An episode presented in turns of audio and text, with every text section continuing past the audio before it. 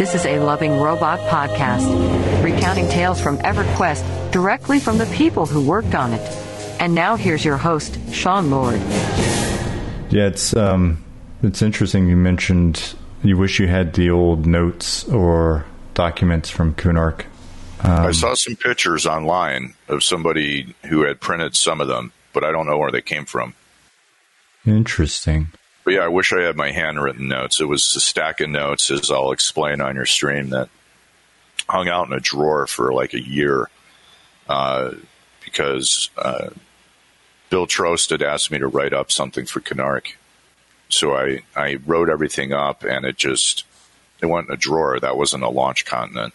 And then with the success of EverQuest, suddenly we were like, hey, we need more content. So Kunark was lured out and it had all the major players detailed. So we rolled with it. Right on. This will be another one of the... I might as well just throw this out here now since people are going to be watching this video. Usually I clip them starting at the, hey, so who are you? And give us your background and all that. And I just go from there. I trim down the VOD for later or whatever. But I've got the feeling with this one, every little detail will be exciting to folks. So I'll just probably start it from where we were about 5 minutes ago. It'll make for a slightly weird intro. But people get over it. It's funny because I'm almost afraid to bring up a topic because even what you just mentioned just now, I know people are going to sink their teeth into that, right? They're like, holy shit. Okay. So you're telling me you wrote this up beforehand. It sat in a drawer. Our most beloved expansion sat in a drawer for a year. What? Mm. Yeah. And what people don't know is all of that material that I came up with was from various role-playing campaigns that I had run, in my youth, probably in high school or something. So I had sort of an amalgamation of different campaign worlds from different systems that I ran, because I wasn't just running D&D, I was running Rollmaster and GURPS and other systems. Right on. And the I think the most important thing that I wanted to do with that continent was to provide a level of darkness or a little bit more of a serious tone than sort of EverQuest had currently, right? It was a lighter, more heroic sort of offering. I wanted to give players a chance to play another evil race, and also to have this fallen empire and ancient runes and ancient magic and necromancy. I felt like that all coming together with some nice sort of evil masterminds like Venril Sathir mm-hmm. would give us a good basis for making really great content. So that was sort of my approach. And after writing it, it just sat in a drawer for a year or so, and then it got pulled out, and then we started using it in earnest. I had written maybe a 5,000-year history or something of the continent, and then detailed the major players or actors and sort of their relationship with each other, and then the major interesting POIs or places of interest, so sites mm-hmm. that could be explored, like Sebilis or any of the other, the over there, etc. Right.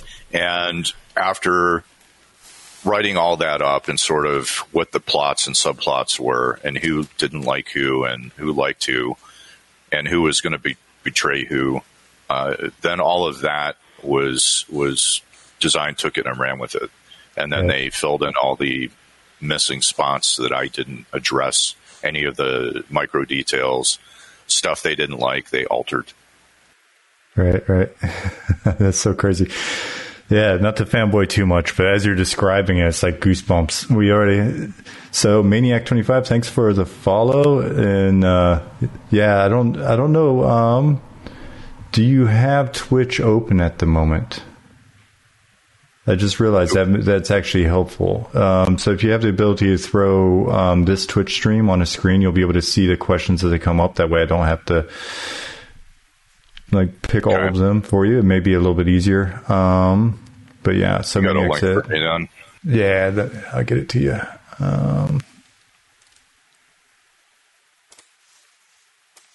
Move this over here.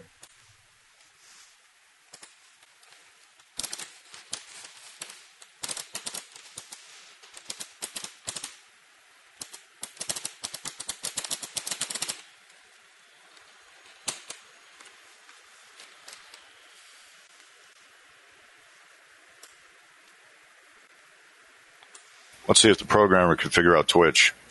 Yeah. Probably not. Hey, there's a Twix commercial. That's pretty great. Yeah. Enjoy a commercial on the way in.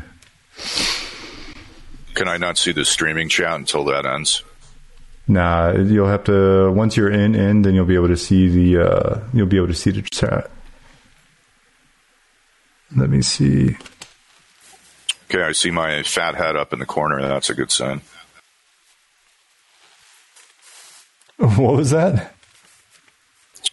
Let's see. It says, like Iguk, I love the many layers of Sebilis. That was just a really well-designed dungeon. I enjoyed it thoroughly. That was a lot of fun. Yeah. Yeah, I mean, that is... that's one of the most common responses when we talk about like what was your favorite expansion, what are your favorite zones, all of that in here. It's just Kunark. I mean, for me it was a mind blower because before I joined Sony, basically I was somebody that like I had a skateboard park in Alabama. That I opened when I got out of the army, and like somebody recommended the game. I started playing EQ immediately. Was like, I've got to drop everything and move to California and be a part of like this company. I don't care what it takes. And so that had already happened. Like I'd already like had my mind blown before Kunark, and then when Kunark came out, I think it was during that transition period. And it's like, holy shit, there's a whole nother continent. And then the themes and everything else were just so good. It was just such a badass expansion that, it's easy for a lot of us to have it as our favorite. Zima said, did you work closely with the artists who implemented the zones, or was that handled by other folk? So I would say that that portion was handled by other folk. I just drew out on the maps where sort of everything was going to be, and details on sort of what it was. So I would put Sebilis on the map and then talked about what it was. And then design came up with sort of the block out of what they wanted, and then they would go to art, and art would just implement it. And they were awesome. They came up with a great tile set, great texturing set for Kunark, for that ancient... jungle ruin sort of feel. Yeah. No, the way it came together was just, I mean, near perfect. So I tell you what, and I know some folks that were actually like, they've been asking me all week leading up to this, like, okay, what time is it going to be? And I even put down like 10 o'clock, right? So a few people are going to yell at me later for being 30 minutes early. But before we go too much further, I might as well just have you do the quick intro on who you are. Those folks already know who you are. And they'll be in here eventually asking questions as well. But I guess if we just do the official sort of kickoff and then let it ride from there, then we're just a little bit early. Yeah, I'm Kevin McPherson. I've been in the video game industry since 1996. EverQuest was the second video game that I worked on. The first one was a rallycross game for PlayStation 1. I had heard about EverQuest because we had some new employees, Brad McQuaid and Steve Clover, who were big into Magic, and they were playing Magic: The Gathering with John Smedley, and got me into it. So I and other employees would play Magic at lunchtime. And he started talking about this project that he was going to do that was going to be essentially a perma-online, almost like a Dungeons and Dragons simulator. And I immediately thought, well, this is going to make an ass ton of money, so I need to be on this project. And I'm a huge role-playing game person, especially on the Game Master side, so I still run campaigns today. And so this project appealed to me greatly over continuing on with PlayStation. So I asked for a transfer over to that project and luckily got onto it. And so maybe fourth, fifth person on it. And I would say the first year of it before I got on was R&D. And then the remaining 2 years were pretty hardcore. A lot of crunching, a lot of hard work. And after it shipped, Bill Trost gave me a map and said, "Hey, we don't have anything for this Kunark continent. Do you want to write it up? I know you're into this kind of stuff." And I said, "Yeah, I'll write it up." So I had written up. I wish I still had the pages of notes, but a big stack of notes, 5,000-year history of it, and all the major players, the places of interest. And it ended up sitting in a drawer for a year because, we were very busy with the live launch. And then it occurred to us, wow, this is incredibly successful and we're going to need more content. And that's where Kunark was pulled out of the drawer then and implemented into the actual expansion. And I would say if I look back on maybe one thing that wasn't great with it, well, two things. There's some red mobs around there, red names that didn't have loot tables. And that really sucks when you're running around and you kill something and it just doesn't have a drop. And the other thing was the item inflation was pretty extreme over the first game. We could have done a little bit better job about scaling that, but it was fun to get OP items. Yeah, for sure. Well, when we've talked to people in the past, one of the things that's come up in that regard too was just that sense of, okay, well, this thing will be out for a year, this thing will be out for 2 years, and then there'll be a new game or, right. And so, because we had that item inflation happen with Kunark and then with Velius, for sure. And then, I was coming onto the team in a more official, capacity around Luclin. And that's when I became sort of full-time apprentice and then was actually just doing it. That was my day job. And so then we, had a similar challenge there with regards to like the continued inflation. And then by the time we were working on Planes of Power, I know our systems designers and our design director, Rich, and others, it was just like, okay, we've already capped out like all over the place. We've got to basically rewrite some of these systems and start to address it. So, but yeah. All right. So much of that engine and things around it have been reauthored over the years. So I went back to work on EQ1, I think in 2013, 2014, somewhere in there for an expansion or two. Some of the code's still the same, but a bunch of stuff has just been reauthored. Speaking of which, we have a question in chat from Nick that said, what went behind the decision to use the Tanneris engine for EverQuest? Looking back, was it a good choice? What challenges were there? Well, looking back, it was a great choice because we wouldn't be here talking about it today if it wasn't 20 years later. So it was a fantastic choice. So the Tanneris engine really was called the True 3D engine back in the day, and it was from a third party, and it was a polygonal 3D rendering engine that we used for Tanneris, and that one of the programmers I worked with, Sean Baird, heavily modified and added a really nice sky to, and it just seemed like if you had an operational 3D rendering game, it would be your basis for trying to make the next 3D rendering game. Nobody really had there was no Unreal back then, and there was no almost there was Unreal, but not quite. And there was no Unity or anything like that. So we started from there, and it turned out to be a great choice. They spent the first maybe 9 months to a year in R&D. I remember white blocked like a temple slash dungeon, and you'd go down a stair, real basic UI, and there was like a troll that you would fight.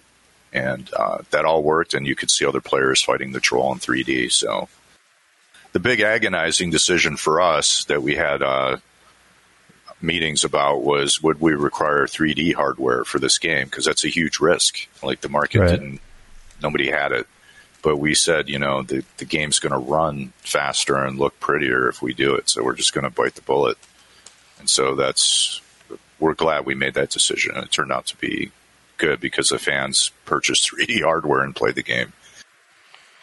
Yeah, and I'm trying to remember. I for some reason, like I just remember not being very experienced with PC hardware, but doing everything I could to learn exactly what I need to do to ensure that the game looked as good as possible and I had connection stability. Like the moment I started playing, I was like, I've got to be able to stay logged in and have this thing running. Yeah, that's right. And so, stability was job one for us.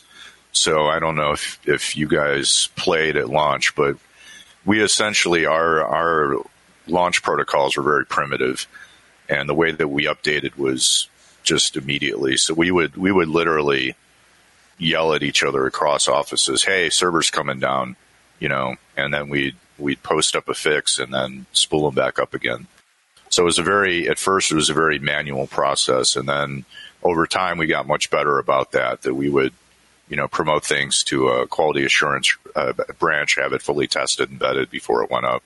Because sometimes we put some lemons, you know, you throw grenades over the wall without testing and sometimes they blow up. Yeah. So I will say in my experience, when I was just coming in as an apprentice during Luclin, there was still some of that grenade throwing going on, mm-hmm. But it made for good fun. Yeah, we had at one point we had a version go up where there was test code in there that caused all like low level creatures. I think it was in the game.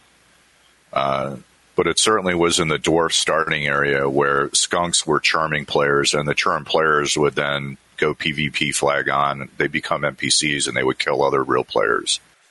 So that was pretty funny. We had all these reports coming in. They're like, "Why, my friend's killing me. He can't stop." What? That doesn't make sense. Why? But yeah, we had put a. We were testing charm. And we put it on like skunk spray or something. So skunks were charming players to kill other players. I can picture how that went. Yeah, let's just toss it on here. It's not going to make it off task, so we can do this real quick. We already have the spell ready to go. We had one issue where we had no frame rate, and we couldn't. No one could figure out why it was, and it was in the that dungeon in Kinos Hills, the Knoll dungeon. Black Burrow. Yeah. And for some reason, no matter what we did, it was no frame rate. And then we figured out, somebody zoomed way out, and it turns out there was a fish that was misscaled that was larger than the zone map. So everything was inside the fish. So no matter where you were rendering this giant fish, and that was killing the visibility checks and the frame rate. So funny things happen in game development that you can't really predict. Yeah. Ran into that again years later, and what it was we found two different things, because every time you came into the zone, it just frame rate died. One was a doorknob, and the other one was the underside of a couch cushion. Why? Yeah, exactly. That was the conversation that went on for a while. I think the producer had that question. For a bit. I think that was Jeff at the time. Yeah. Sometimes it's a concave convex problem with that back then, right? So if you had shapes that weren't correct, then the rendering engine would take a dive, or if you decided to assign some insane texture to it. Could be crop vertex data. Who knows? So I'm going to, this is, like I was saying when we were first starting, this is my first one where I don't really have like the game in the background. I've just got this gray desktop and I don't think it's doing you justice. I'll just take this little browser window up. You probably see it, or we'll see it in a second. Then we have the opportunity to throw some stuff up in the background as we do this, but yeah, I do like those old school like cloth maps that we used to kick out. I thought that was pretty dope. Even today, I think it's one of those things because it comes up a lot when we're talking about it in the stream, and it's like, it's totally worth it. Even if it's all digital download at this point, I still want, you know, if I love a game, I want to be able to buy this stuff. So when you were there, Sean, did you see some of those original paintings by Keith? Yeah. When you were in the office? Those, I mean, when you see pictures of these people, it doesn't do them justice. When you see these oils, like, up close, it's nuts how detailed they are. There it is. There's the map. Yeah. Let me see if I can... We can make this a little bit bigger. So this is cool. My son found this at Book Off in San Diego. This is it was in the package, but it was one of the little EverQuest. I don't know what you call this figurines, and this is like the Venril Sathir shaman. So he's always on my desk when I code, even today. Nice. Yeah, I was telling everybody, I was like, I sort of minimized before I moved to Germany, but I've got this storage unit in Texas still that I've been paying for 5 years, and it's full of, my girlfriend laughs in the background, and it's like, it's full of all this old EQ stuff, and yeah, the figurines and the books and the maps and all that, and I was like, I wonder if I'm ever going to make any use of this. Maybe I need to find a nice home for it, and since I've started streaming, people are like, I'll take it off your hands, right? So, oh yeah. They'll take it off your hands, or you can find a home for it on eBay. Yeah, and I'm thinking we'll do some giveaways or something. That'd be awesome. Level Up Larry, what's going on, dude? Do either of you have a surplus of cloth maps and other unique EQ art? Well, a little bit, as I just mentioned there. So we'll follow up on that topic about getting some giveaways going. I've got to get back to Texas first. Inkley, thank you for the sub. Welcome. Cool. So, sort of hovering around, we're going to probably talk about Kunark for a while, especially as people are filtering in, because I know there are a lot of questions. I mean, like when I look at the map, I look at the continent. You mentioned before that a lot of what happened with Kunark. You know, first of all, I love how intentional. Like when you were describing basically what you were shooting for and what you thought the game needed in terms of feel and like, you know, the setup there, like it's wonderful to hear that there was like that intent going into it. But you said, but I said that it was pulled from your D&D. What was that? I totally ripped off the intent because I was a huge, and still am a huge, Robert E. Howard fan. So I'm much more, my fantasy taste is more sword and sorcery than it is high fantasy, if that makes sense. So, yeah, it makes perfect sense. So Kunark's more sword and sorcery because it's this dark fallen empire and it has snake people, right? And the Shishar, and it has these lizard men who are evil and enslave everybody. So I was going for that Robert E. Howard sword and sorcery sort of feel to it. I wanted it to be a little darker, a little grittier, a little bit more foreboding, and maybe less high fantasy. So that's it wasn't all me. I was drawing from author influences, but it did all come from my campaigns that I had put together. It's an amalgam of probably 2 or 3 campaigns. And Venril Sathir was like one of the characters in my campaign. So, and you'd used them before, yeah. In tabletop campaigns, Venril was one of the antagonists. Right on, Zaid. Welcome, dude. I know you're going to have some questions.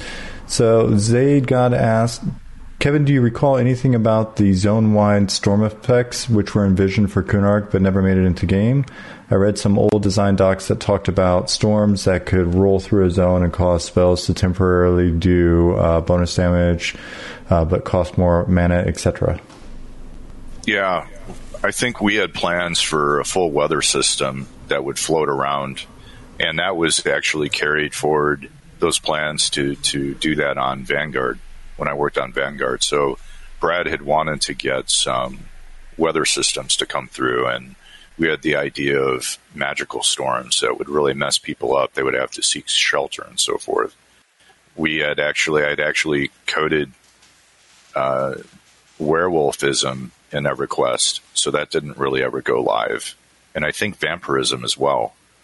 So we had played with different things, different concepts, but they just didn't get in because there was higher priorities, and we didn't feel it was the best bang for our technological and content buck. I swear I remember seeing documentation to that effect and like references, and I thought it was internal references, not just stuff that was out in the community. And I could have sworn that we had conversations about the feasibility of it, and there were still concerns about the application of certain like effects given our spell system to that many, potentially that many player characters, and not being able to control that variable, and then what happens if you've got 300 people rolling through, that kind of thing. Then it never materialized, but it's interesting to hear that then carried over into Vanguard, like that concept. Mm-hmm. I think where you see that concept manifested by Sony would be Planetside 1, where some of the content or continents rather had dust storms and other things pop up that would basically blind you or kill visibility. Now, unfortunately, the players could just turn it off, right? So it would become a non-issue. So then you're really only immersing yourself because some guy still sees you to shoot you. Right. But that was one place where weather, one product where weather was tried for being instrumental in gameplay, and that was fun. There's a question in chat that's from Zemus asking, did Venril's family storyline, amulet, body of morale, etc. come from previous campaigns, or was that added by the design team? No, that's I wrote all that. That's from previous campaigns. I had the concept that though Venril would be temporarily destroyed, that he would come back. He would find a way back through an ancestor's body. Right on. Bobby, you're not late. We just started a little bit early. Sorry about that. We were doing a sound. We started by just sort of doing my usual check to make sure I can actually make video work. Oddly, it's hard sometimes. And it just started rolling. So once it started rolling, there was no stopping. There's too much good info coming out. Yeah, so let's see. Were Drollvargs, the dogmen who served Venril Sathir, a form of lycanthrope? Or if so, was there a race in mind for who they came from? Like, was Venril Sathir transforming the old pre-FV high elf settlers into Drollvargs, Zayd asked? That I don't know, because that was purely design coming up with that. I had no concept of those in my original lore. I did have a concept of a powerful werewolf that was contesting the Iksar and pretty much everyone else, but working at times with them to achieve its own ends. When I look at the map, I mean, was that something that you'd provided? Was basically, it sounds like you gave a decent amount of framework. Was the continent itself something that you already had in mind? Did you kind of hand it over like that? So the continent was already pre-drawn as far as the shape, and some of the areas they're already named. So the over there, I believe, was already there and named. And what I did is wrote that history and that lore for all of these areas, and then began to put down sort of where I thought these ancient cities, ruins, and dungeons would end up being, and trying to spread them out in a way and organize them in a way where there was going to be a decent amount of content all over the continent. Hmm. So it wouldn't all be basically stuck on one side. Right. But I don't remember how much of the areas of the continent did I have to name or sort of draw on the map. I remember drawing a map more than one. So I drew several maps in my notes. So I was drawing Kunark maps from thousands of years ago, and then I would draw them during each age, major age, how things had changed up into the present time.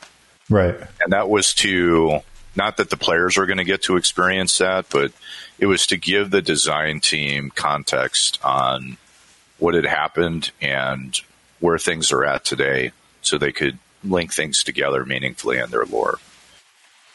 Yeah, it makes a lot of sense. It's got to help the art team as well, right? That's one of the other things that, I think Zaid does an incredible job. Like when you watch his stream and he's going through Kunark, especially recently, he's been playing some new tunes there.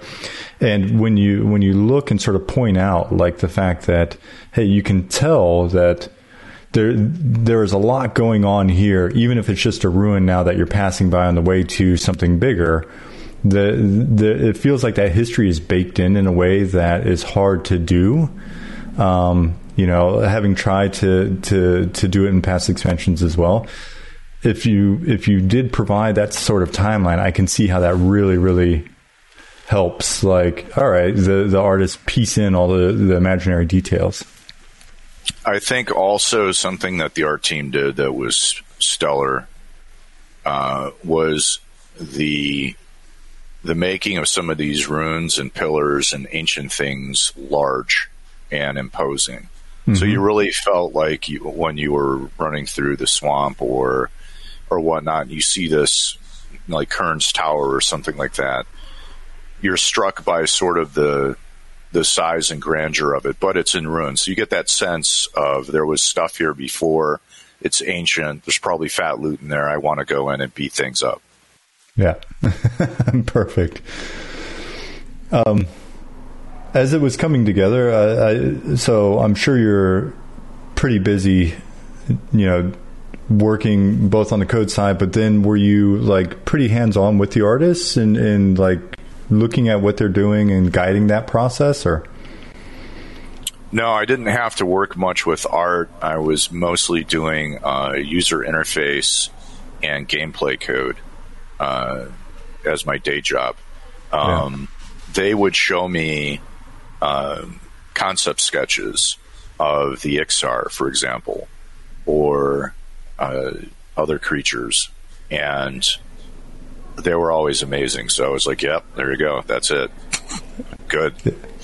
I mean, we had great artists and great animators and great environment people, so it was I don't think I ever looked at a piece of art and said, no, that's not it, let's go a different direction. It didn't happen. It happened on other projects where I look at stuff and I'm like, no, that's not right. But what do you think the difference was? I mean, there was only like 20 of us or something. You have a small team, and it's pretty intimate, and you're with everybody all the time. And so there's a shared consciousness or a shared set of creative principles that are guiding what you're doing when it's that small, right? So, yeah. And we had a pretty strong visionary, right? So Brad had a pretty solid vision of what he was excited to present, and then so did the design team. Like Bill Trost, was able to articulate to the artists very easily sort of what he wanted to see or what he was hoping to see. And they were excellent at turning that around and making it happen. So It's just a good confluence of good people and a good project. Yeah, it's always been hard for me to like look back and kind of separate the sort of stars in my eyes from being a fanboy when I got there from just like the objective like analysis of what was going on. But I just it felt like those early years, people were just on fire. Like they were really just making great shit. It was we were on fire. So we're young, so that helps. When you're drinking like 6 to 12 Mountain Dews a day, that certainly helps. We were really passionate about this project because we were all role-playing like tabletop nerds, so the chance to manifest this online for other people to play 24/7 was really exciting. And I think from that standpoint, everybody just poured their heart and souls into it, right? It was a passion project, and that's where you get the best results in the game industry, is when you have devs that are really passionate about the project they're trying to manifest. Absolutely.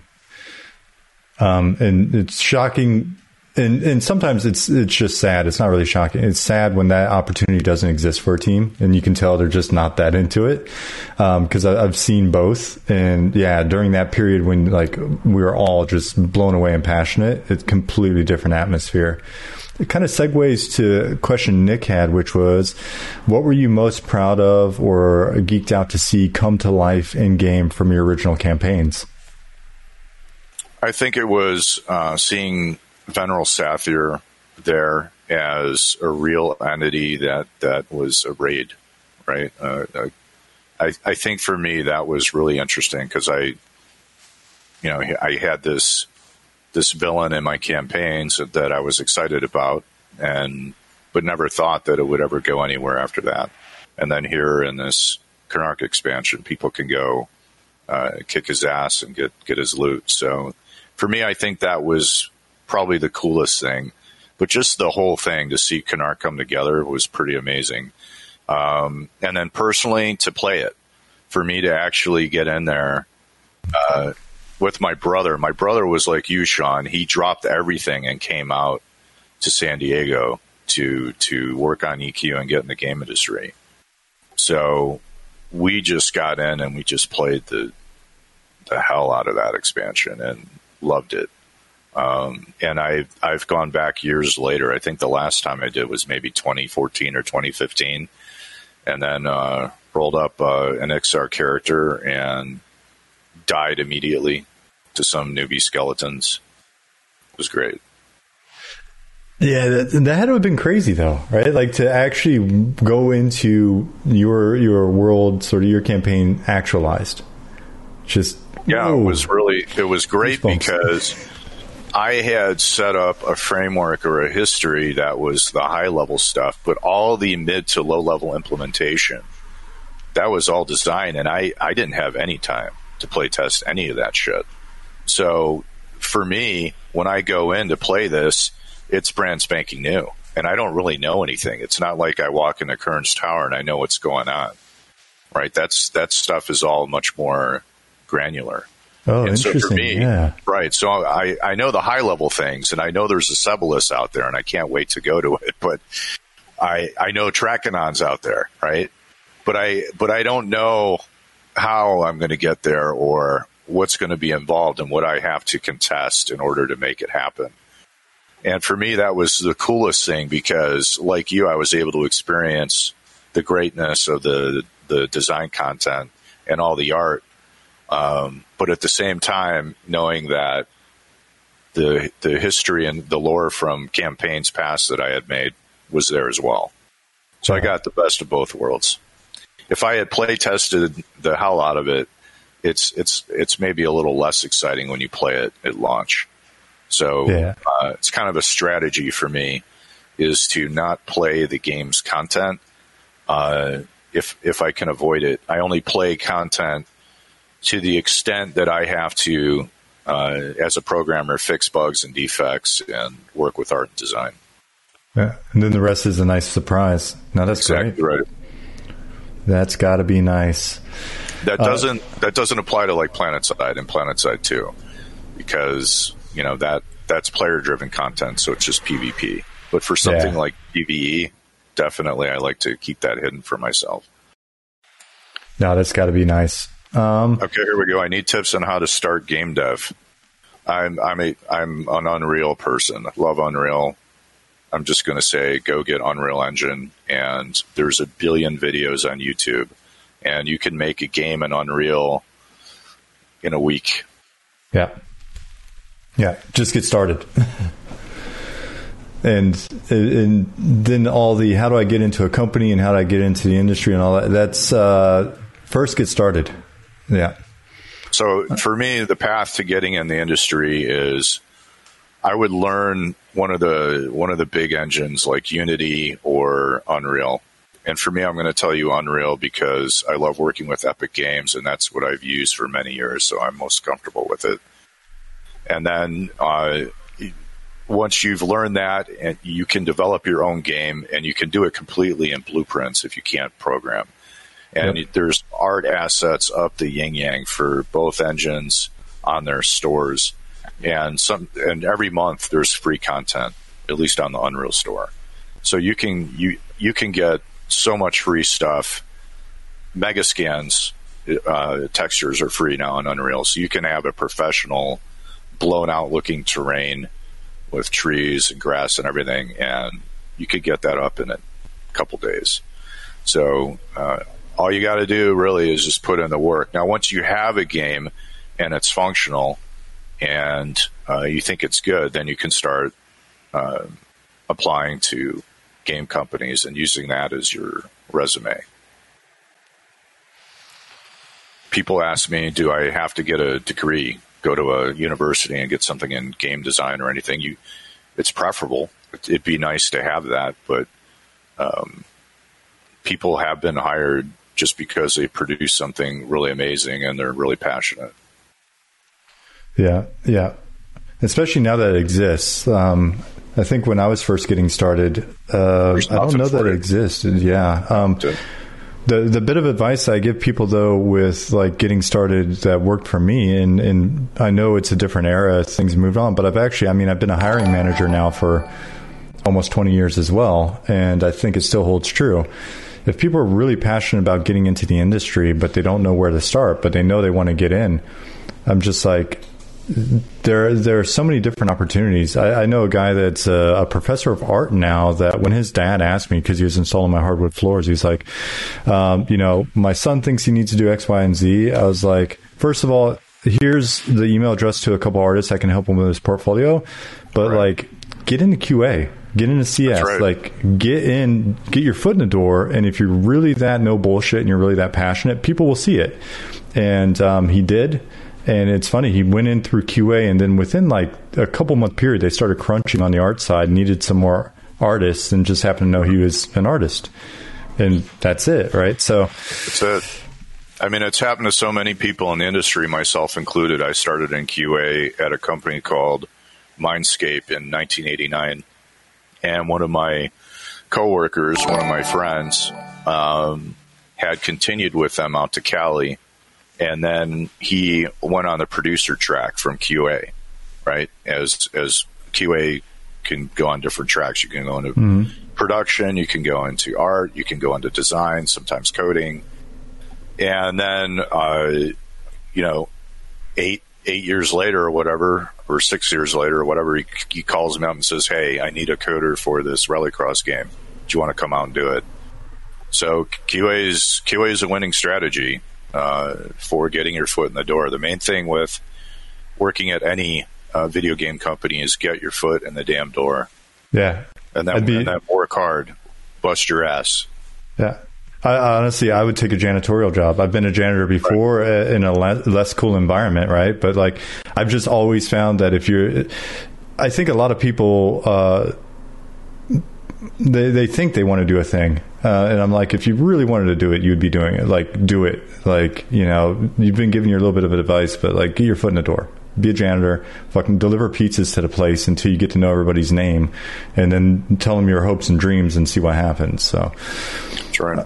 A bit off topic, Nick said, from the EQ stuff, but can you talk a little bit more about your work on Planetside Next? What was that all about? Was it an upgrade for the original Planetside? What kind of cool changes were made to it, and why was it ultimately scrapped?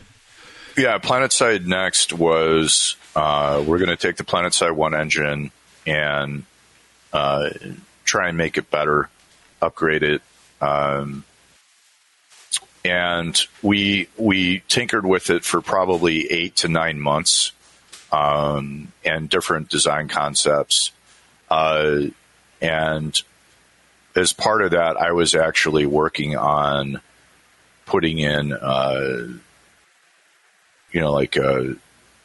more modern shading techniques. So I was writing like HLSL shaders and doing some bump mapping, and it became apparent that the Planetside 1 engine was pretty dated, and it wasn't necessarily going to be able to do all the things that we really wanted to do graphically and from a networking and infrastructure standpoint.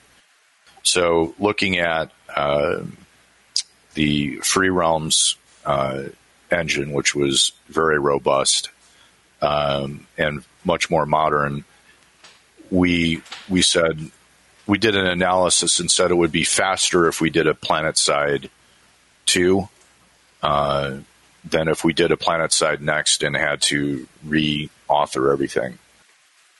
So that was sort of why Planetside Next became Planetside 2. The team that was on Planetside Next became the Planetside 2 team. Yeah, it's interesting. I spent a little bit of time with the Planetside team. We tried to do a modern mercenary shooter as sort of an iteration. I think we ran into similar conclusions. It was like, especially with the UI and some other elements, we were going to be starting from scratch, and that exceeded the whole just reskin it and get it out the door sort of timeline that we were offered. Yeah, Planetside Next was an attempt or a look at it. If we went, we reskinned this, and we updated some of the combat mechanics to be more modern shooter mechanics. What would that take? What would that look like? And then how successful do we think it would be at appealing to the fans? Mm-hmm. And in the end, we just made the determination that Planetside 2 is a better way to go. Use our most modern technology and make it as pretty as possible. Mm-hmm. And I still play Planetside 2 today. I played it last night. So it's a great game that I still enjoy. It's not a perfect game, but I enjoy it. Yeah, Nick is extremely passionate about all things Planetside here in chat. And so he has got me... He is... basically convinced me that I've got to get Planetside 2 installed. Matter of fact, I think it wasn't for the fact that I took a couple days off of streaming to actually barbecue and drink some beer this weekend, I probably would have already installed it. But I'll definitely want to check in starting this week. So look forward to it. Yeah, it's mind blowing. You're going to be. It's rough though. Get in with people that you can group up with, because if you're alone, you're going to get annihilated. Yeah, just going to get annihilated. There's just, these fights are like hundreds of people in some cases, and you without experience and without all the perks of leveling up, it's hard to know where you are and who's killing you. I'll see if Nick can be my battle buddy. Get me in there. That's what you want. Yeah. Yep. So, oh, okay, nice. So. Because I was blown away by PS1. Like, Planetside was just the craziest thing I'd ever played. It felt like, it's a bit floaty. It wasn't super precise or whatever, but I didn't care. It was just so much fun seeing, those bridge battles and other big battles. So, combined arms, super cool. Oh, yeah. So much fun. Bobby asked, what's the coolest EQ merch you snagged on the way out? Gosh, my wife's the pack rat. So they got us crazy stuff back in the day. So I would get lunch pails that were EverQuest lunch pails. I would get jackets, Sony jackets, Crash Bandicoot, like denim coats, That's a crazy one. I still have all kinds of PlayStation bags, and gosh, I got original copies of the game and the expansion still boxed and sealed. But my wife has them all in a merch box, right? And if I want to go touch it, she's like, "Get away from there."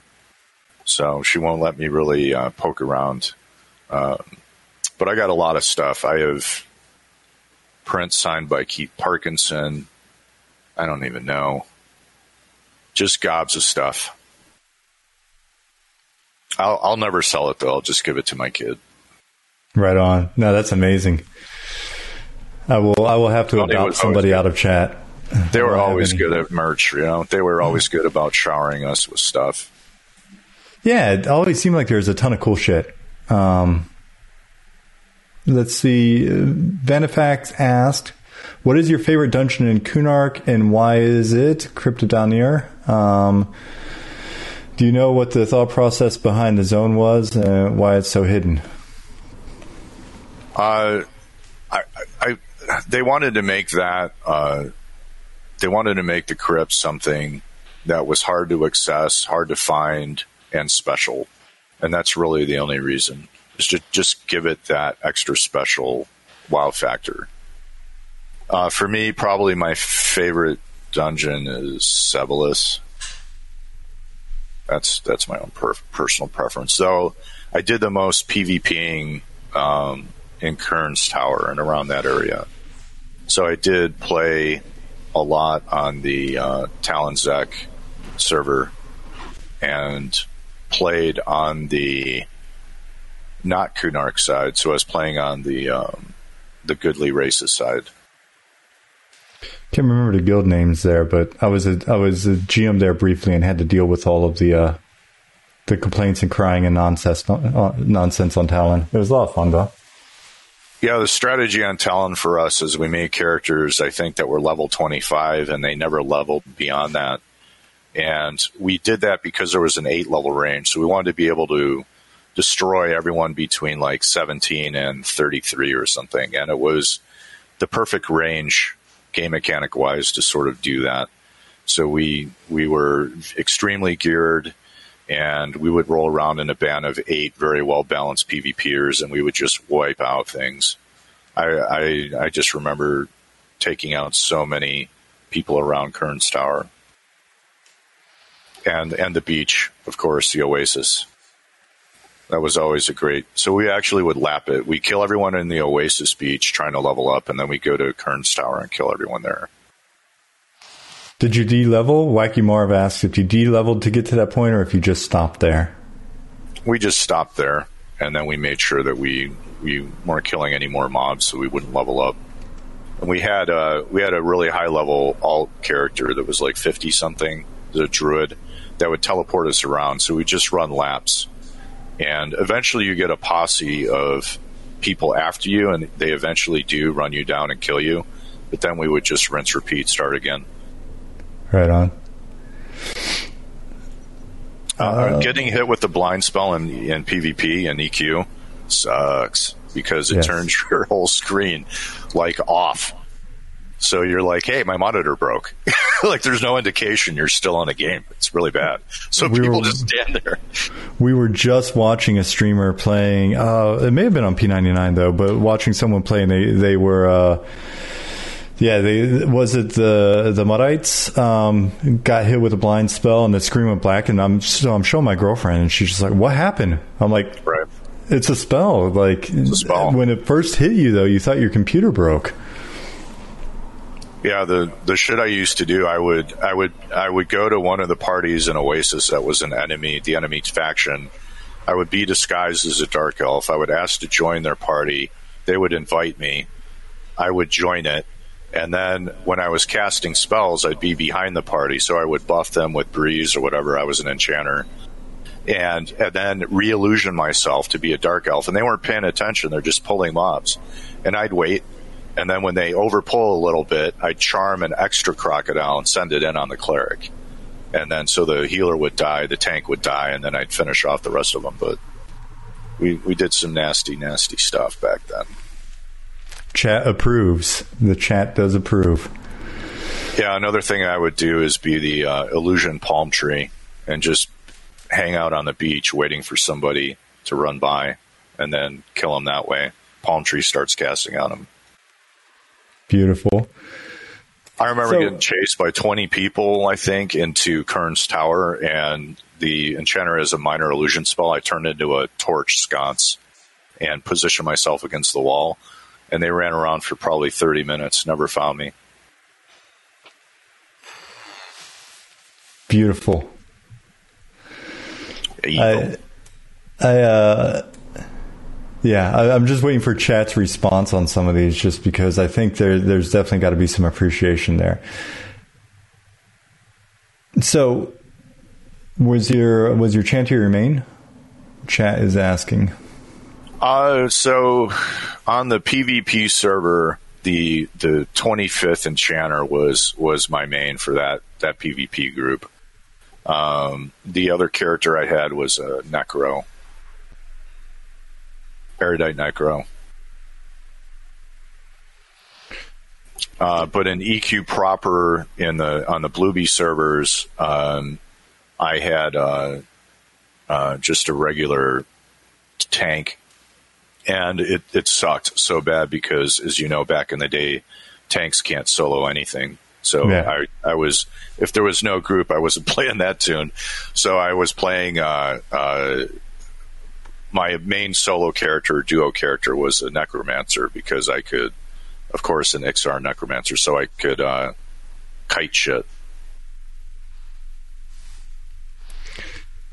When I say Bluebee server, I mean like, player, not player versus player. Yeah. Not the PvP servers. The co-op servers where we all hang out and sing Kumbaya together. So, another question regarding Kunark. Was there anything big that was cut that you wish had made it in from the stuff that you threw out there? Honestly, not. I feel like the team pretty much tackled everything that they wanted to do. I don't recall. There's certainly little coding features or something that had to wait to Velius, right? But as far as the content and stuff goes, I think, like I mentioned, some of the mobs were short on loot tables. So you would have some red name mobs, and they're rares, and they're obviously not placeholders, and they should drop something because they're hard as hell to kill, but there's nothing.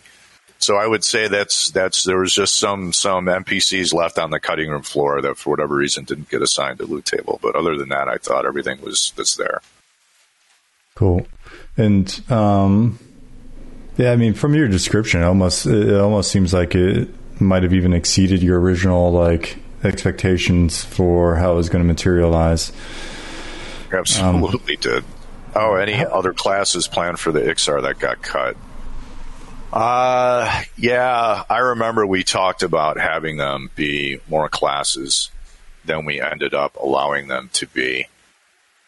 But I don't recall the exact ones that didn't make the cut.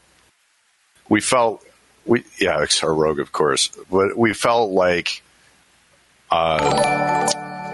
they had pretty good racial abilities, and, they're already kind of cool, so we didn't want to give them the you can be every class race, kind of like humans get to be all the things. We thought it would be nice if we limited it and bent it more toward the evilish classes, if that makes sense, or at least the non-goodly classes, because their empire was an evil empire. The itemization built around the glasses, the classes. Yeah. Right. Why was the itemization sparse? Oh, well, I don't know. Working a lot of hours, and you're putting in content for the dungeons, and sometimes you forget about rogues. Rogues need love too. They need daggers. So I wanted to pull a couple more questions from chat, but I also have my own question of just like about the, because you mentioned team size and pretty small. I'm curious about the process and just if you could go through team size again and just what that looked like behind the scenes. Because again, I've sure. seen, I saw Luclin. Luclin was when I got there and it was pretty chaotic.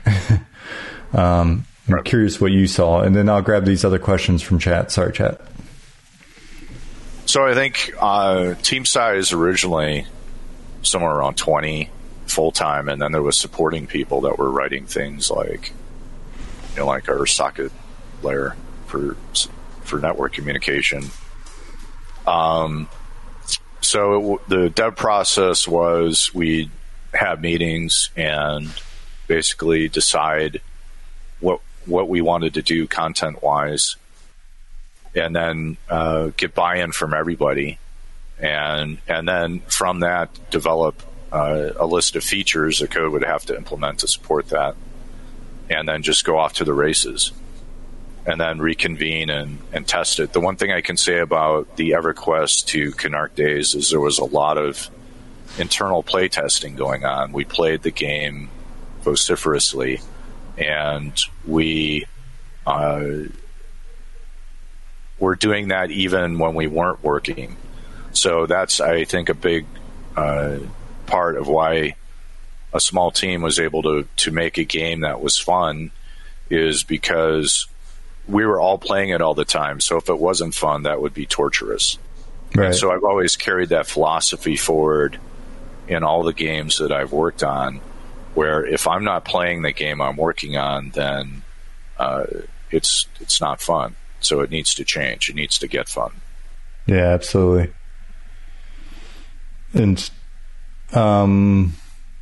so I know we'll hop to it in a little bit, but you know, your current company. I guess I was going to ask the question: do you think it's feasible to build the kind of game that was built in those early EQ days with a similar size team? And, you know... It absolutely is. Yeah. I think if you have the right passionate people with modern tools, think about like modern tools like Unreal Engine. Absolutely. You could build something that was great. Now, could you build a seamless modern MMO where you walk seamlessly across a vast landscape? No. It would have to be zone-based because you wouldn't have the tech for that. You would need also to find a way for your map servers to communicate with some sort of backplane persistence layer, so that you could send chat messages across these maps, or have players persist their data and so forth. So while there are some technical hurdles, it's absolutely possible for a small team of passionate people to develop something like EQ. Yeah. I think that content is king, so the game design is the most important part. If you have game design but you don't really have art and code, you can still have a fun, engaging game like Minesweeper. But if you don't have good design and you just have great art and code, you just have a tech demo. Nobody wants to play tech demo. Yeah. No.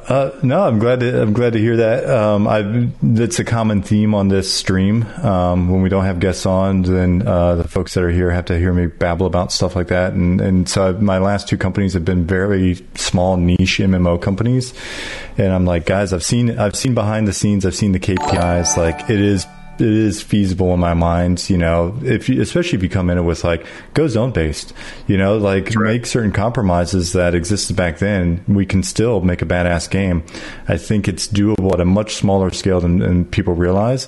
There are those games that are basically shooting to, you know, put a dent in the universe or whatever. And we'll probably be talking about AOC a little bit later, but like I for me, my ambitions, you know, when I look at like if I were able to just start a new game, it'd be pretty humble, man. Like I have no problems working on a nice humble iteration of something like an EQ1.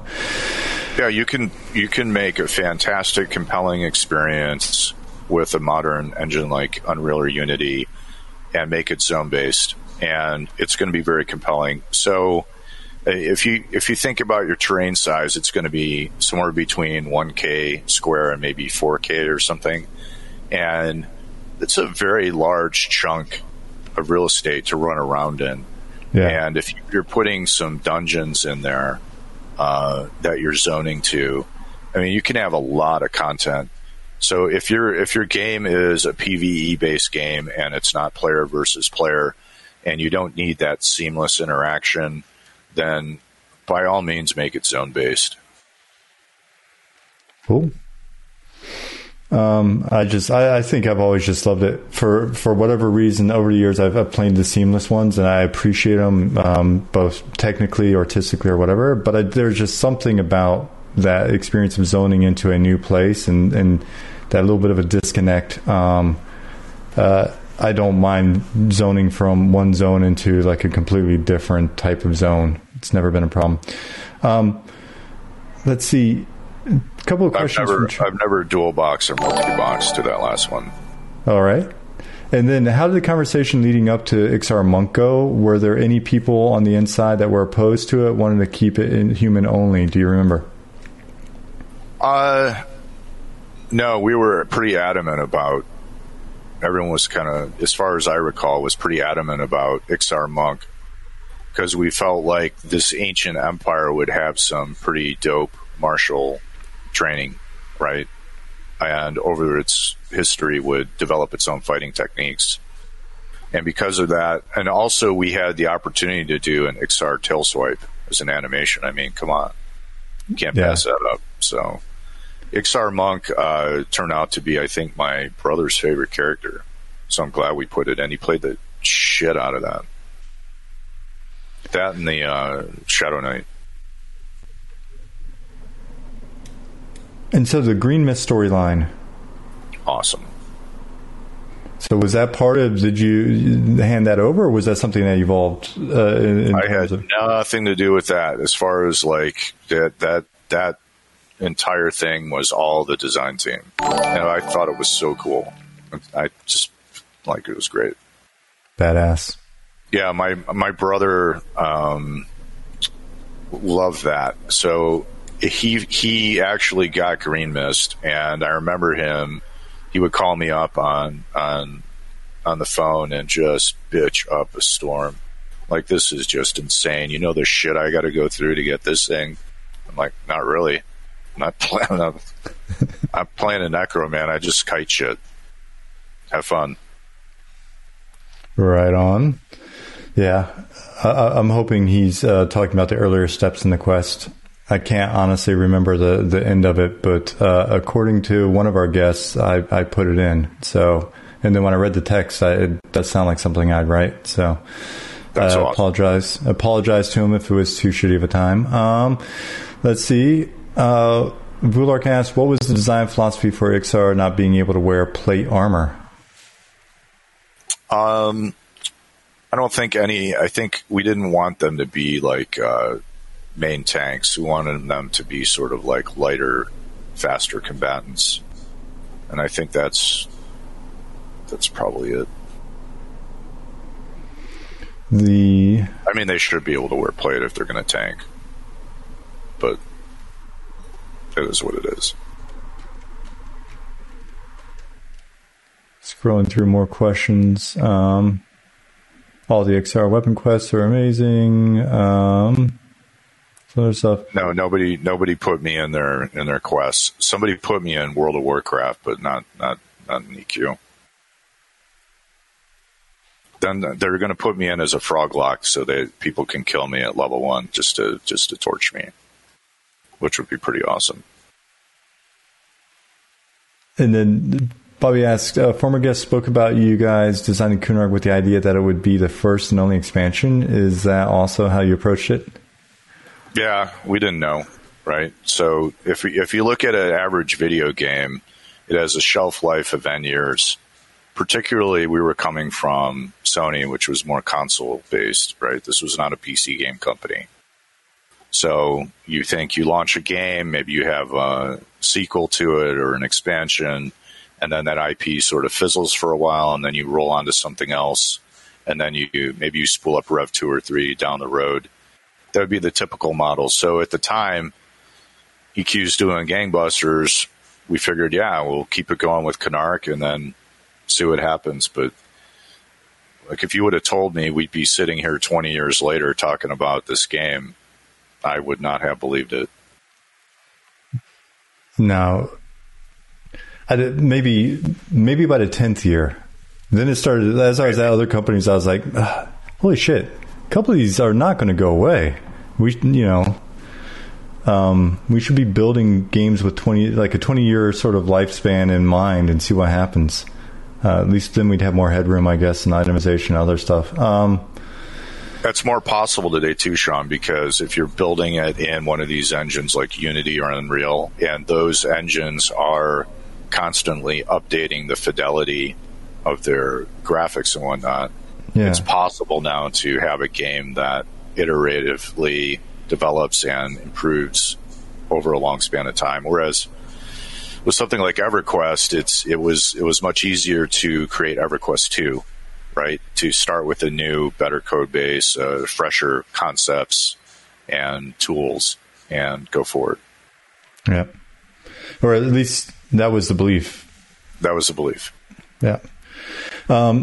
Sorry, guys. I know I'm missing a few of these. We'll scroll up.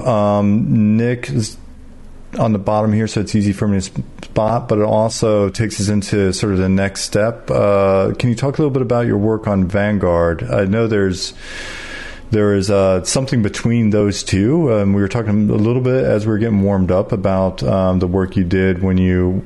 I think that was when you went to Hong Kong, right? So there's EverQuest, and then...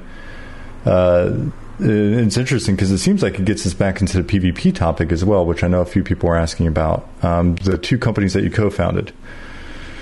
Yeah, so after Kunark, I had co-founded a company to do a superhero MMO, and we were partnered with Square Japan, and they were funding it. But then the Spirits Within came out, and they canceled all funding. So after that, somebody said, hey, I got a gig in Hong Kong working on Shadowbane Asia, so localizing Shadowbane for 7 countries or something in Asia. So my wife's from Philippines, which isn't too far away. I'm like, hey, you want to do Hong Kong? She's like, yeah, let's go. So we went over there for 2.5 years. I worked on that. I worked on an MMO engine, patcher and graphics engine, and more PvP, like you said. And then after that, I went to work on Vanguard, which was not a PvP focused game, but like Nick is asking, was Unreal Engine 2 a good choice?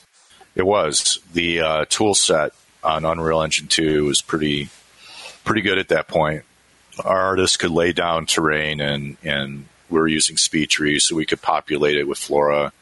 I would say the challenges we had is we wanted it to be seamless, but that technology is very alien to the way that Unreal is architected. So we went for fast zone-based, right? So you get to a zone line, and at least it transfers fast. And we had to customize a lot of the network communication. And Ryan Elam, who was the lead, did a lot of customization and reworking of the rendering pipeline to make it better. But it was a good choice for us because it got us to the finish line. The world of Vanguard was extremely huge. And to make all that in any other tool set, I think, would have been pretty rough. It just needed a lot of help on the hitching and asynchronous loading. So it really didn't get fixed up and polished, I think, for about a year after it launched. Yeah, and a couple of people have talked about that period. We've had Todd in here, and Doug was just here. And so it feels like had they had more time to basically work through you know, some of that just, I don't know if that's tuning polish or what, just iteration time would have been massive for it. Can you speak to anything about sort of that period and what was going on with regards to the time and how that was affecting you? Yeah, I think the mistake that was made on Vanguard, so it was opposite day of how EQ was developed. So EQ was developed in a way where we had these different systems, whether it was Jeff's spell system or our combat system or, you know, the way that the zones were being constructed by Art.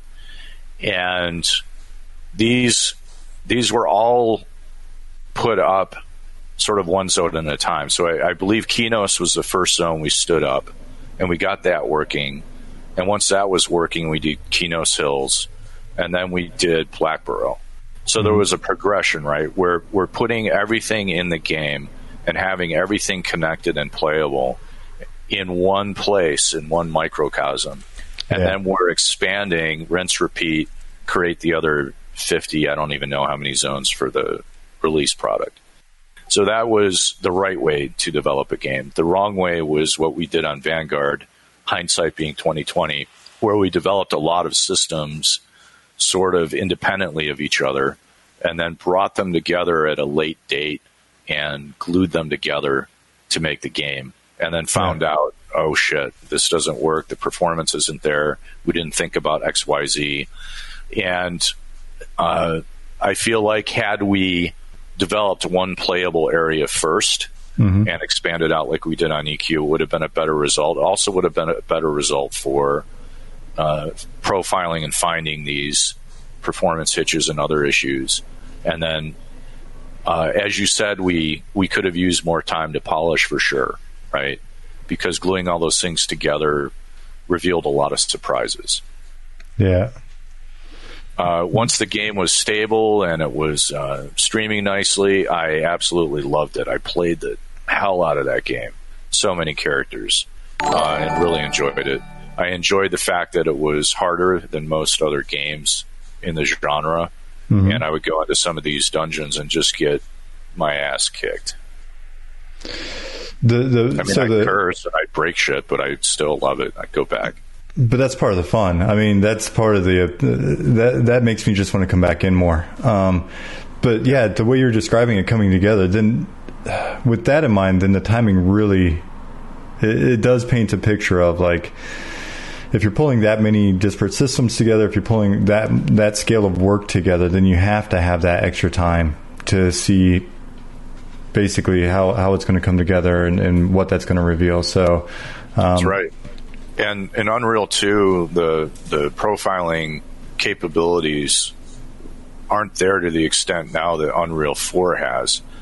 Unreal 4 has incredible profiling capabilities, and you can discover what is slow and what is screwing you. It has hitch detection, so you know when you're doing hitched loading of assets, and because of that even makes it easier for somebody to make their own game nowadays, because all this stuff's online and it shows you how to profile your own stuff, and it'll just tell you straight up, this function right here is the problem, go fix it. Right. So that's something that we didn't necessarily have back in the day. We had to use third-party tools and our brains. Yeah, I could have sworn on DC Universe we were using like 2.5. It was like Unreal 2.5, I thought, on the way to 3. Right. But so heavily modded and the server certainly customized, Yeah, and it felt like a lot of what you're describing being online now just wasn't online yet then either. That's right. And we were doing the whole streaming zones, and it was many. We spent a few years just sitting there as a designer writing documents for like a good year while everything was being gutted and put back together. So, yeah, absolutely. But, I'm curious then, so with just sort of hitting on Shadowbane while you're there. So on the tech side, we've talked about Shadowbane a little bit as well in here, because again, we talk a lot about MMOs and then we talk a lot about sort of feasibility and issues we've seen in the past. Shadowbane felt like another one that was like really ambitious, some cool concepts in there. And then on the technical side, it was still like baking when I played it, at least. When you were working with them on the localization, at what point was that in the lifespan? So it was like the product wasn't released yet. So I actually would fly out to Austin from Hong Kong and spend some time in the office working with them. And then I would shuttle back to Hong Kong and then work on the localization there. They were trying to put their entire world on one Sun Microsystems box. And that box would have the totality of this. It was a seed-generated world. So the world didn't change, but it could, because it was based on a random seed. But the seed was always fixed. So it would generate this procedural world and run everything on this one system, which was much different than EverQuest, where everything's distributed because you have all these different maps, and each map has its own server, right? Right. This was one giant instance running on a mini computer. So this thing, I don't even know how much it weighs. It was huge. And I thought, single point of failure, not good. But they had a bunch of Sun Microsystems engineers come in, and they made it work, and so they were able to get it up and be stable enough to run. I think the thing that struck me where it would fail is I suspected during development that without capping the number of players in a guild and their allies that could be on one side, you just end up with one ring to rule them all. One guild would or alliance would just become supreme, and then you'd kill the whole server, which ended up happening in different regions. So yeah, that was unfortunate. But playing the game, I loved it. I was playing a dual-wielding dagger warrior, and I was evil. I'd kill people when they would go to bank, and I'd steal all their shit. I'm noticing a theme. I got the feeling... Right, I hate PvP, you can tell. Let's see. Oh, there you go. Programming tools, IDE, and EQ. Yeah, I was about to hit that one. Visual Studio 6. I don't know. It was some super early version of Visual Studio. And before then, I was using, the text editors that one uses for PlayStation 1 games. So moving to Visual Studio was pretty fantastic. You had much better debugging capabilities. You could see the call stack, all kinds of goodies. And I develop in Visual Studio today. I can't imagine not developing in Visual Studio as a programmer. I just can't. C89 duct tape and blood? Yeah, pretty much. But what was rough about Visual Studio, I guess, is as they would come out with new iterations, right, things would break, so we'd have to update it, but whatever. My favorite non-epic quest in Kunark. I don't even know. It's probably going to be the whole Green Mist saga, honestly. It's just so amazing. But that's sort of epic, right? And it's, yeah, in its own right. Any fun bug hunting stories from Kunark? I don't think we had anything that was crazy in Kunark that I recall that just drove us batty. I don't recall any crazy bugs. I remember crazy bugs from original EQ, like the fish that was bigger than his own that killed the frame rate that no one could find because you're inside the fish. The charming of players to kill other players from the skunk spray, that was a good bug. But in Kunark, the game had been up for essentially 9 months to a year. I don't remember how long, about a year. So it had become fairly stable, so it was harder and harder for us to introduce new and interesting bugs. I remember players falling through Field of Bone. I remember that from customer service because I was having to summon players. So we had, back then, if when you make Geo, if you just have a tiny seam, and the player runs over it and it doesn't detect collision, adios, you fall through the world. Or if the poly wasn't marked for collision for whatever reason. The other thing that we would have in Kunark that I do recall is you have the copy loot table issue where somebody copies the dragon's loot table onto a goblin and then intends to, you know, just have it drop some mundane things, but forgets. And now some mundane creature's dropping really good loot. So, I mean, that kind of fat-fingered copy-paste errors happen from time to time. Oh, yeah, especially in that database. Frank the Bank said, Final Green Mess was made by a bad player, in his opinion. Thanks, Frank. I appreciate it. Nice. Well, it says, was there a plan on the empty crypt in that Field of Bone? No, but I did use that empty crypt all the time in PvP. That's where we would stage and hide, and we would emerge from that crypt and go kill everyone and then go back there and heal up again. So I got use out of it, but I think the only thing down in there were spiders or something, I think, and maybe one or two named. Like it wasn't that populated. It could have been cooler. There could have been cool content in there. You're right.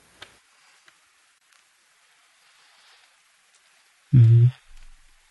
Painting and mural paintings. I don't think so. I think that's just art going ham. They're like, yeah, we need some cool stuff. I'm just going to make it. Like back in the day, we didn't have this whole concept of art direction per se. People would get a zone to do, and it was like their baby. So they would work with design, and they'd come up together with sort of a concept, and then you could just go ham. In the modern day, we want to make sure that things are tied together more cohesively so that if I go to Joe's dungeon and I see stuff relating to this history or lore, and then I go to Beth's dungeon, right, there's congruency there, that they're not completely different alien cultures. Yeah.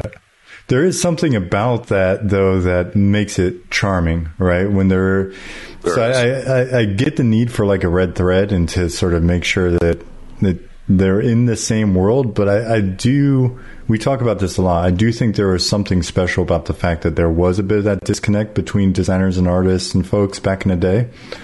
All right. Seems to add like a layer of mystery. It does, and it also, if you let people just go ham, a lot of times they can do their best work. Yeah. Right. As long as there's some like high level oversight, but if they're passionate about something and they're creative, then turn that dimmer to max. Let them go. Absolutely. So what I'm thinking is, feel free to continue to just grab questions out of chat, but I was thinking that it'd be cool if we continue to move through basically what you've done over the years, and then we'll obviously get to AOC. And I think then that also opens the opportunity for us to sort of bounce around to any of those that may then trigger new questions if you've got time. And so, yeah. So basically, we just hit on Vanguard, and then I guess when Vanguard came back into Sony, that's when you're sort of reintroduced into the environment, because you go to the Planetsides after that, right? Yeah, having done sword and board games for, at that point, a long time, I was looking for a change, and for me, Planetside was near and dear to my heart. I started playing that in Hong Kong in beta back in this would be something like 2002 to 2004, somewhere in there, and I loved the game and I was super into it. So I said, I've been doing these fantasy games so long. I want to switch it up. I want to do some shooter games, which I also love as a genre. So Planetside was where I flowed into after that, and I was on that whole IP and launched Planetside 2, and then maybe a year after launch or something, went back to EverQuest 1 to work on expansion content. And that was pretty fantastic to go back to a project that you basically started your MMO career on. Go back to that and then work in there, and that was a blast. And then after the Planetide or work at Sony, I saw as I was going through the CV, saw reference to Creator Safe, and it was interesting. Until I saw it on there, I'd forgotten because I remember Matt Broom. Right. He was part of that as well, wasn't he? Yeah, he was actually. Matt and I were partnered on that, and then we're partnered in a studio called Hero Machine, where we're working on an Unreal cover and shoot shooter game. It's basically a loot and scoot RPG. But yeah, I worked with him on that, and we stood up essentially a space where artists could go to the site, and then they could collaborate. They could put up their art. They could lock it right behind permissions. And it was a way for them to share and get feedback. Mm-hmm. So sort of like a social media site for artists to share and promote their work. Yeah. The issue being we couldn't figure out how to monetize it, right? It's hard to charge artists anything. There's a reason why it's called starving artists. So right. Yeah, I remember when the concept first came out, I thought it was really interesting, and I thought that you guys were looking at that as a possible platform to then also provide visibility, I guess, on artists and different work to people that might want to consume it, whether it be companies or, you know. That's right. Yeah, artists, so, private individuals, yeah.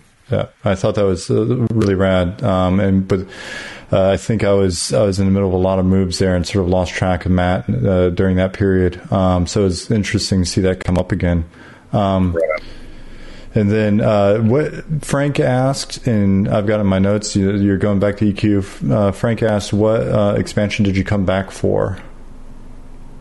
Jeez, I don't remember. It was after the Mercenary expansion.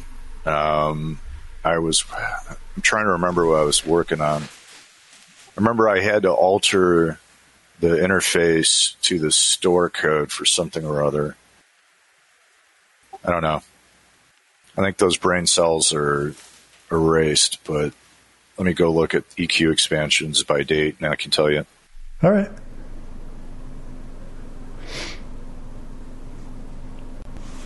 Let's see, scrolling up. Guys, if I'm missing any specific... There's only like 50 of them. Yeah. Well, there's... I mean, almost not joking. It's what, 28 now? 26?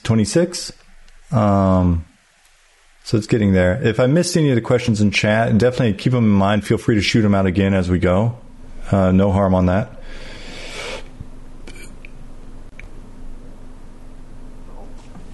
So this one, Call the Forsaken looks like it might be it, because...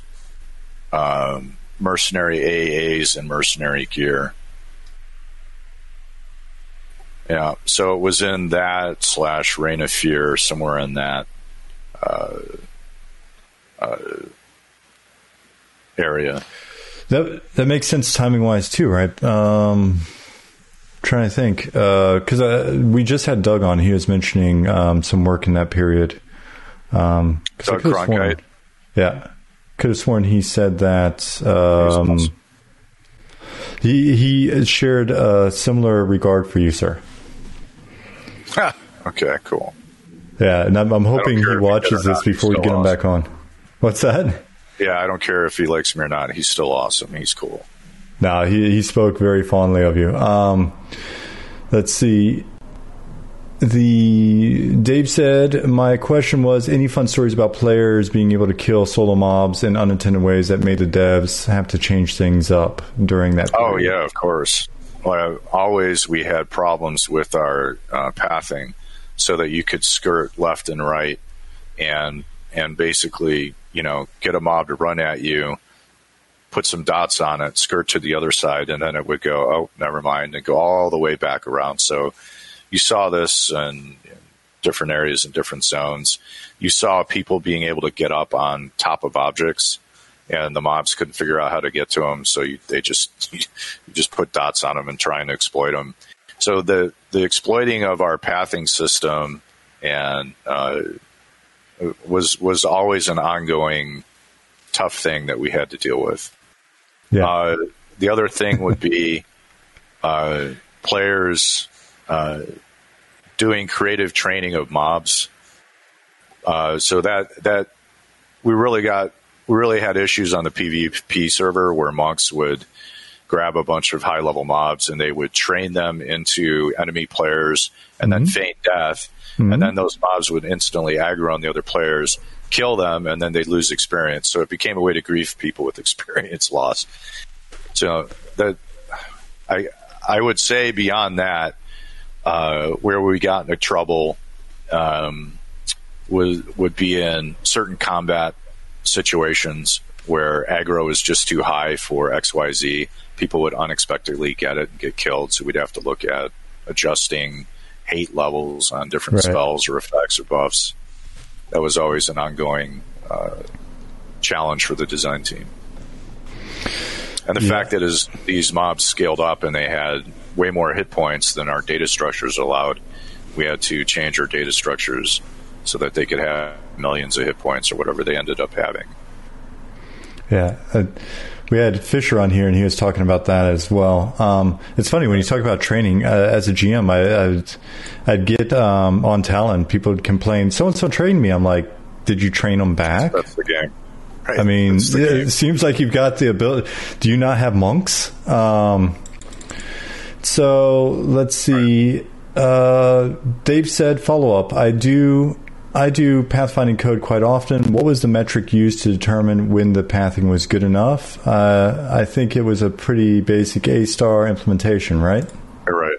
It's a basic A-star implementation, and it eventually we would tune it so that we would just say, look, the NPC's distance to you is such that it's closer to you than if it switches to this other path. So maybe we're just going to let it go for a little longer and see if it likes where it's going. So we're just trying to massage it. But I don't know how it compares to modern EverQuest. Is it any better? I don't know. I just remember that was one of those things. Fixing pathing was just one of those things that anybody that was coming on the team, you got some exposure to. Because we were constantly adjusting it. Right. And then I think it's not really. Or not really. But I think at least there's code now to where if you're exploiting something, it just resets, right? It either teleports you to it, so now it doesn't have to path to you and it can just wallop you, or it resets. So those are usually when, as developers, we can't figure something out. We teleport you to the problem, or we just make it reset. Nice. Okay, so we had you at EQ, and then essentially that led up to your most recent gig, which I think some people probably have heard a little bit about, maybe. Yeah, I spent a year working with Matt on the Kinetic game, and then I had started consulting with Intrepid for the Ashes of Creation MMO. And this was right before they were going to kickstart. So, and after they kickstarted and I saw how well it was received as a game that was going to be more hardcore and also have some nice endgame PvP focus, I really wanted to be a part of it. I mean, it has a lot of elements in it that appeal to me from an MMO's perspective. The fact that, you're building this world with other players, that it's responding to your agency, player agency is good. The fact that the world changes based on your decisions or how it evolves, and that could be different than World Server B that I have an alt on. That's really nice. Right.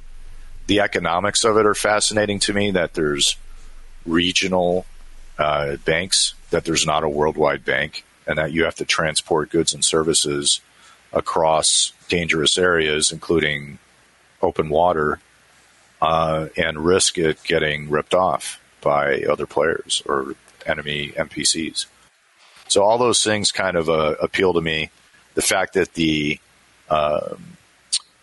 vast majority or majority of the POIs are available for contested content, right? So that's fascinating to me, because if you remember, we'd all be standing in a dungeon in EQ yelling, you know, whatever level and class, looking for a group, right? And I see some of that coming back. Like, people are trying to look for groups to go do, and then claiming areas to camp. Like, hey, no, we've got the crypt. You can't get that unless you come in and you kill us. Then you can have it. Right. So but at the same time, it's not Talon Zek, where you just you can't murder hobo everyone, because there's a flagging system, and that flagging system makes it so that if you are going to be that kind of person, you're going to suffer deleterious effects. Some of the concepts that you're describing, even when you were describing just sort of the fact that you'd have to caravan or transport goods between different regions, etc., immediately reminded me of the conversations we've had here with guests who are talking about Vanguard and sort of Brad's thoughts with in the same regard. I think maybe Todd was hitting on it, maybe Doug. And again, to create that really strong world sense, while also then having gameplay that's a natural sort of fallout of that. Do you see other similarities? Because I feel like you've been a part of the evolution of this genre across products that feel like they've been leading up to the one you're currently working on. Are there more things?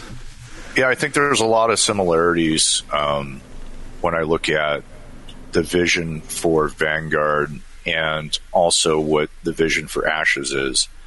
Both games want to be seamless MMOs. Both games want to have compelling economics.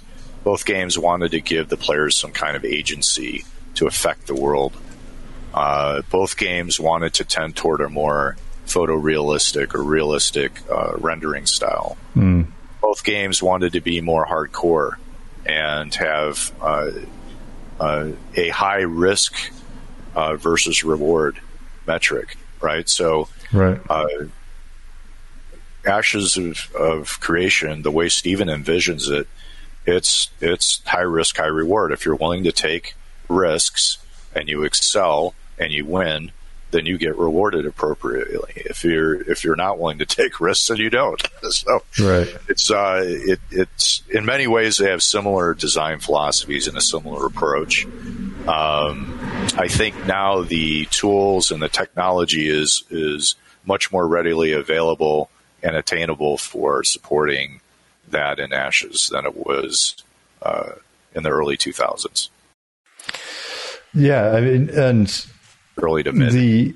The listening to the recent interviews, I think the clarity with which Stephen articulates like the vision for it feels like there's a degree of confidence when I listen to that when I listen to other, you know, interviews in the past for games, etc., there wasn't that same sort of, it was more of like, we think we're going to, as opposed to this is what we're doing. And there's definitely been mention to the fact that we've learned from these other games in the past. Yeah, 100%. Do you feel the same way? Do you have that same sort of like, this is one of those things that now that the tech is caught up and we've got these lessons in hand, it's a lot less scary? Or is it still like, all games are scary, I guess, but MMOs are the scariest, because we're talking particularly in this game of having, you know, castle sieges or taking down a full city or a metropolis with hundreds of people fighting it out. So, you know, doing large-scale sims like that is always a challenge. But you're right about the conviction level. The conviction level is certainly there. Like, we're convinced this is exactly what we're doing, and this is what we're making, and this is what it's going to be. And that's what we're building, and that's what's happening. And so that's very refreshing. Like, the vision for the game is very thoughtful and very good and very well laid out. So there might be things that we don't know at the minutia level that we play test or we massage. But on the whole, having that direction is fantastic. Having that conviction is fantastic. Stephen's been playing games since he was MMO since he was 7 years old. And he's just, it's his favorite genre. He's super into it. He came out of retirement to make that game. So he's going to make his dream game come hell or high water. I mean, looking at it, so I started playing, there's a great write-up, or not write-up, but video by the Lazy Peon that sort of goes through pretty quickly, like, hey, here are all the high points. And for me, as someone that was just kind of catching up with a lot of this stuff, like seeing, basically hearing the conversation with Stephen and Asman, like, as I go through this, first of all, it looks fantastic. What I've seen of it is incredible. And then to hear these systems articulated, and in a way where when I listen to it, I'm like, well, shit, that just makes sense. Yeah, I guess. Okay. That makes sense. I gotta be honest, I'm always going to be like skeptical until I'm like hands-on and seeing something. But again, the level of conviction is huge. Yeah, it is. I love the design and the way that it flows. And what I also love is if you're into player versus player stuff, the game will appeal to you. If you're not, you never have to do it. It's going to be fine, right? You might get ganked occasionally, but other than that, it's going to be rare. People don't want to flag for PvP and then get hunted down by a posse. But yeah, so there you see one of our Metropolis. So that would be like a level 6 node when it's fully decked out. Yeah, full blown. Right. And of course that can be sieged and razed to the ground. So a nearby city that maybe your guild has pledged to is our citizens of can go ahead and rise supreme and build your city up so that it's the dominant node. And what you were just saying, it's going to be a big world. That's what stood out to me. What you were just describing was basically like, I don't know if I want to PvP, right? Like, it sounds like you. I can tell you're going to be ganking people. That one's easy. Based on the last hour's conversation, that one's clear. For me, it's like I've had off-on experiences with PvP and MMOs, and I'm kind of like, meh. But I feel like, from what I've heard, there's opportunity to be a productive part of, like, this group, this, I was about to say node. I don't know if that's a proper terminology, but basically, and, I could do something like be a shop owner, or I could be a part-time adventurer, or, like, participate in some ways, or I could see where escorting caravans or something like that may be a hell of a lot of fun. That's right. Something I always wanted to do in Planetside, right? You could escort a caravan on the land, or you could do it on the sea if you want to be in a frigate. So there's opportunities for people to hire themselves out as mercenary bands to protect these things against NPCs, bandits, pirates, and then also against any player incursions. So there's a beautiful economy that's going to exist, but there's also this player-driven element of it too that makes it fantastic. I mean, you can imagine if you're into crafting, you could craft forever and just get into that. So everybody, like, I always play these little weird characters, right? Like, right now I've been playing around with he's a gnome that's a rogue, but the chat can turn on permadeath for me. So if I die at any point, they turn it on, turn it off based off spending points in here in the Twitch stream. And the rest of these guys have been doing way harsher. I'm actually kind of cheating by having it turned off on occasion. But I've mainly just been making armor and shit. And so, like, I've got this character in my mind of, like, he's a smith. He's making stuff. He's basically a coward. But, like, in my mind, there's always, I want that opportunity for something heroic or something weird in this game, do you think to really get shit done, I'm going to have to just be a part of a guild, or could I be? Could I feel like I matter in this world, like just as an individual?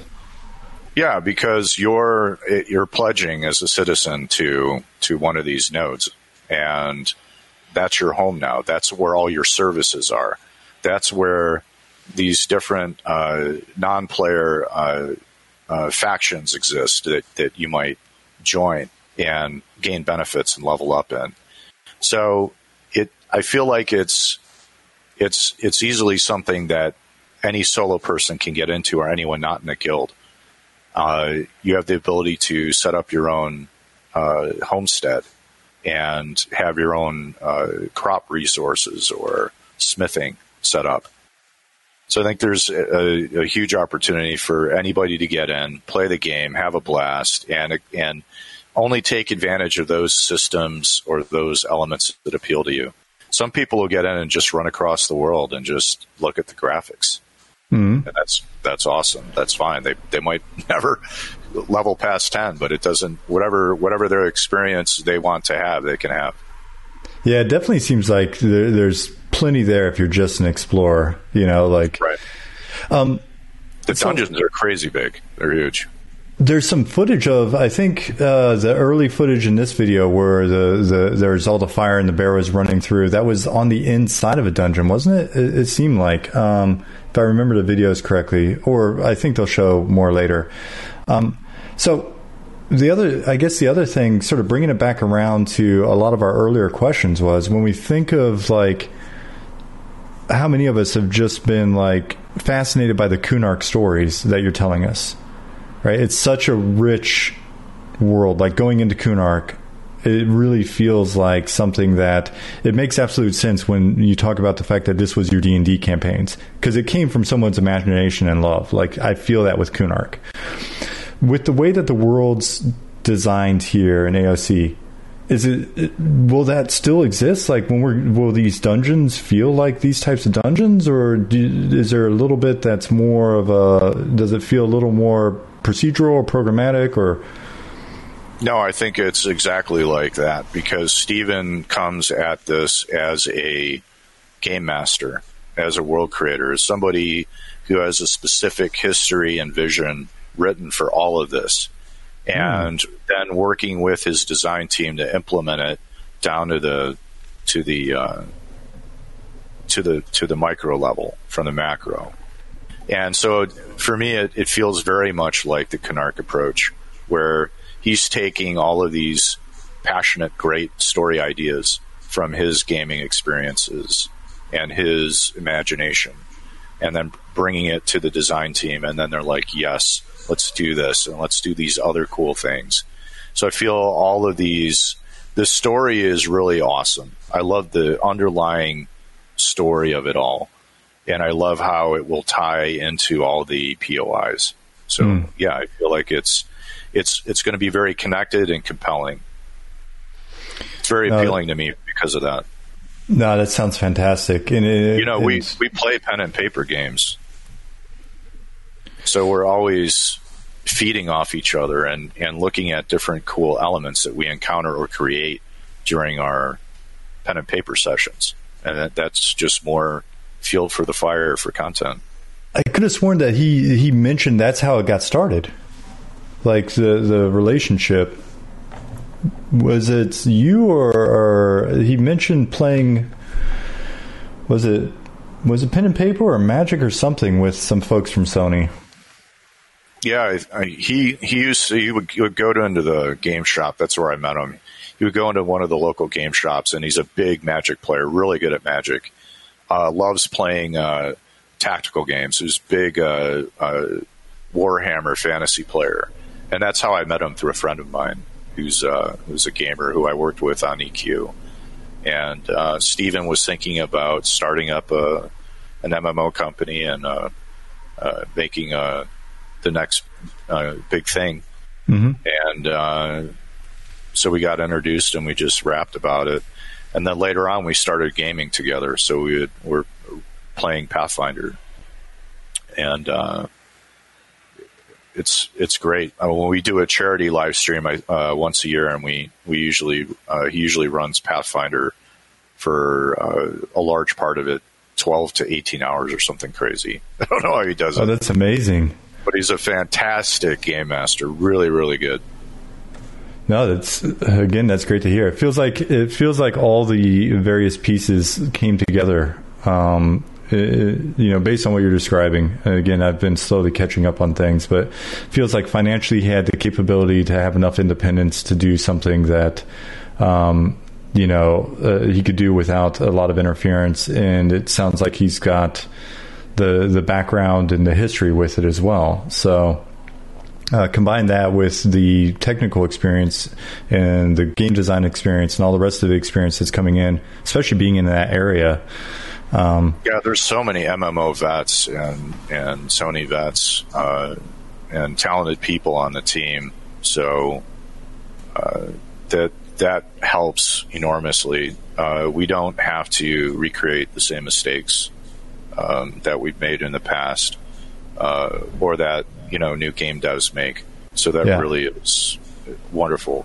We're really fortunate. Like, our design team's crazy good. So I'm looking forward to everything that they create. Awesome. So we I think because we started about 30 minutes early, we're coming up on the 2-hour mark, and I definitely appreciate every bit of time that you're willing to give us. But I want to be considerate of your time as well. You want to rip through some of these questions? Yeah, absolutely. That's what I was about to say. If we can get some more questions in, and if you got time to answer them, that'd be fantastic. Why don't I start? Let me scroll up here, and I'll come down.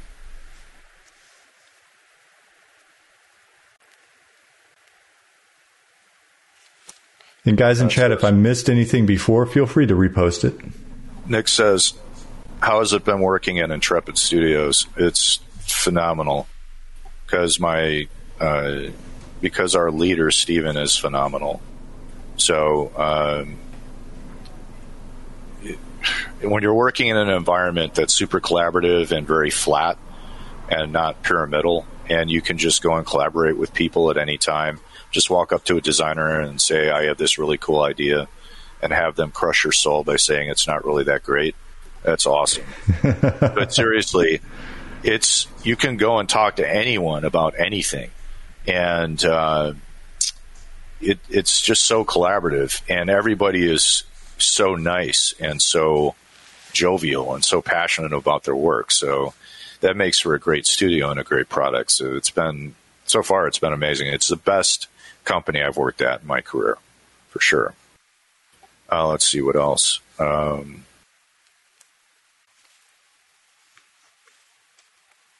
Why does it seem that cheats are not addressed? Things like show EQ and so forth.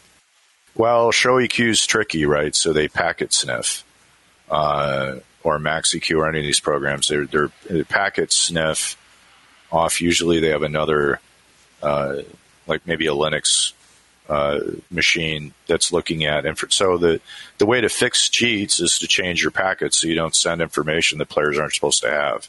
But that usually requires a lot of work. So that might be one reason why that's not done.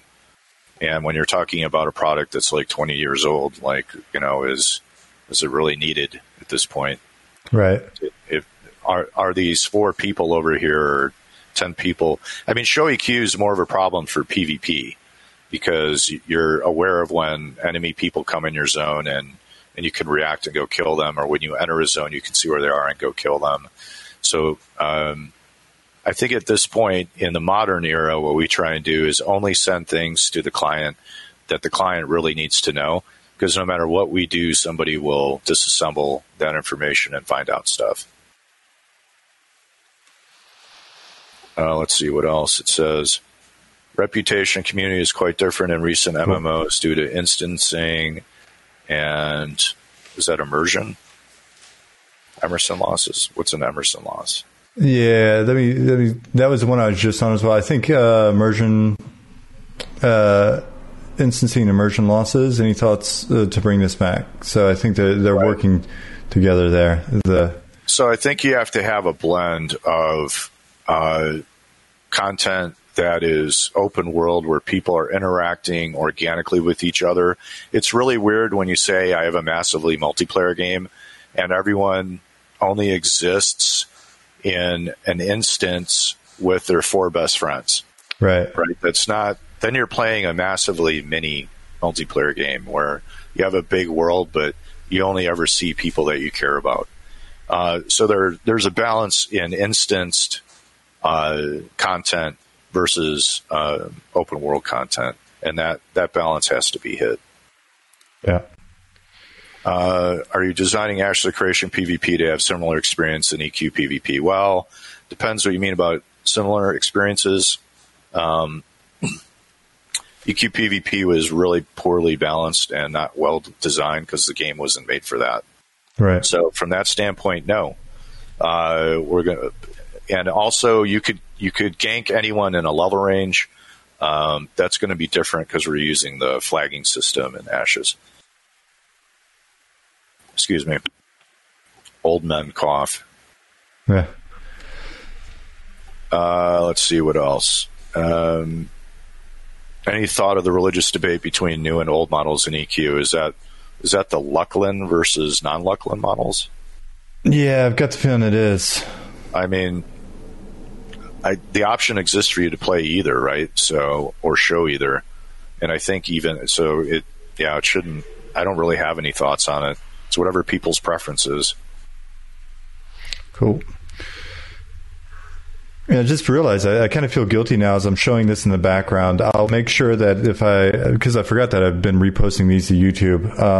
I'll make sure that it's super linked to the Lazy Peon's site and to this video, etc. Like everything he does on MMOs is fantastic. So I've been plowing through that lately as well. So apologies for having it running in the background, Lazy Peon, without. But I've got the feeling this is also other footage that he's acquired, but I'll absolutely make sure that I get that link out to you guys here again, and then also on the YouTube. So another one was how is the stress at testing scale going? Very well. I mean, we have our last test was something like 16-kilometer testing area, multiple dungeons, an underworld portion, thousands of NPCs. In the dungeons and across the land, 3 of the city nodes, plus the portal starting area. So we're getting very good performance, not just on the client, but on our server processes. Cool. And yes, there are techniques that have been learned from other games to scale up. It's always going to be a challenge, but it's a challenge we welcome. Cameron just asked, are dungeons going to be a mix of open world and instanced, or all instanced? For sure, a mix. I think all of us, the team on Ashes, really like the old school EQ style. This is a thing that exists for everybody in its current state. And I'm going to go in and Sean and I are going to go call the crypt, and we're going to camp that with our group. And everyone knows that's where we're at, and that's our thing. And when we're done, somebody else can take over that spot. And, fighting your way to that, having to deal with with interacting with other players, that's all really experiential stuff that we all loved about EverQuest. But at the same time, there's going to be content that has to be instanced for you. And, this could be some special story quest or something that design determines they want to make a focused group experience or focused raid experience. And that's fine too. So it's about finding the balance that's meaningful. Cool. Stephen, he's used the term a couple times. I meant to write it down. That's funny. Yeah.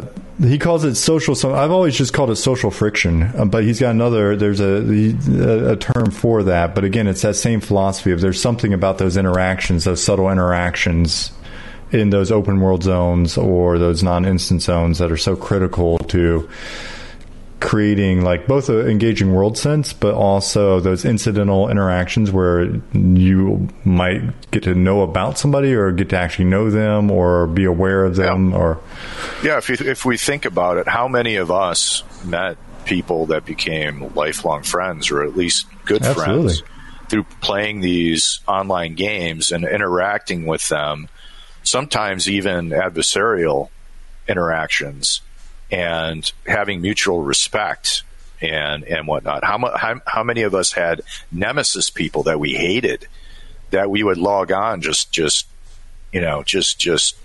not liking? And that too is another source of great content. There's guilds in Planetside that I just detest, right? But that's what keeps me logging in, because I want to beat them. So there's something to that. If we just have a world that's very sterile and everyone's safe all the time and they just go into their own instance and play, then why are you playing an MMO? Play a co-op multiplayer ARPG or something. Why pay a sub? It seems like then a lot of that sort of some of the aggression thing just gets turned on within that group that's been pieced together for not having enough DPS or some other shit. It's like that happens. Where you're going to get yelled at if you're a tank and you join a group and you fuck up the pull. I mean, that's life. You know, there's no. Still, I believe the cost of your little bruised ego or whatever in the short term, the long term benefits of interacting and meeting with people, getting better at whatever class or role you're playing, and establishing friendships and a social network.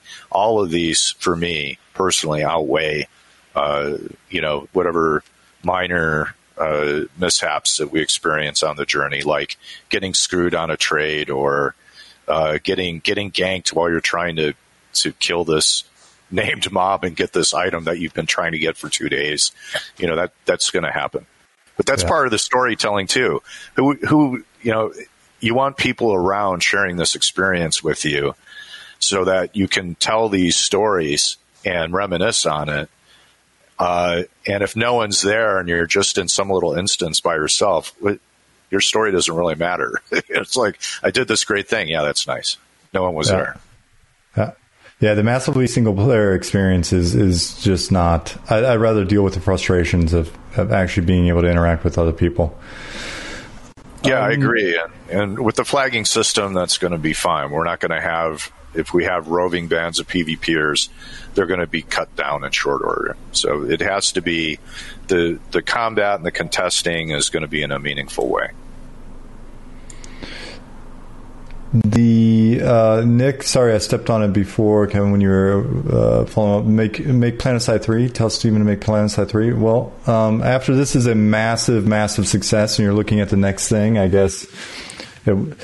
There's that tendency to go from fantasy to shooter. It's funny, you described wanting to do that when you bounce over to Planetside. I felt the same way when I got sort of yanked off the EQ1 team to go to EQ2. I was like, can I go to Planetside instead, please? So who knows? Maybe that'll happen. Yeah, Stephen loves Gears of War. Like so when it comes to shooters, he really enjoyed that. He plays games of all styles. So I don't know where his passion will take him next. But whatever it is, it's going to be cool, because he's very invested in the fun factor in these games. And I feel he's a very good designer and creative force. And he's somebody I can go to and say, I don't like this, and here's my logical reasons why.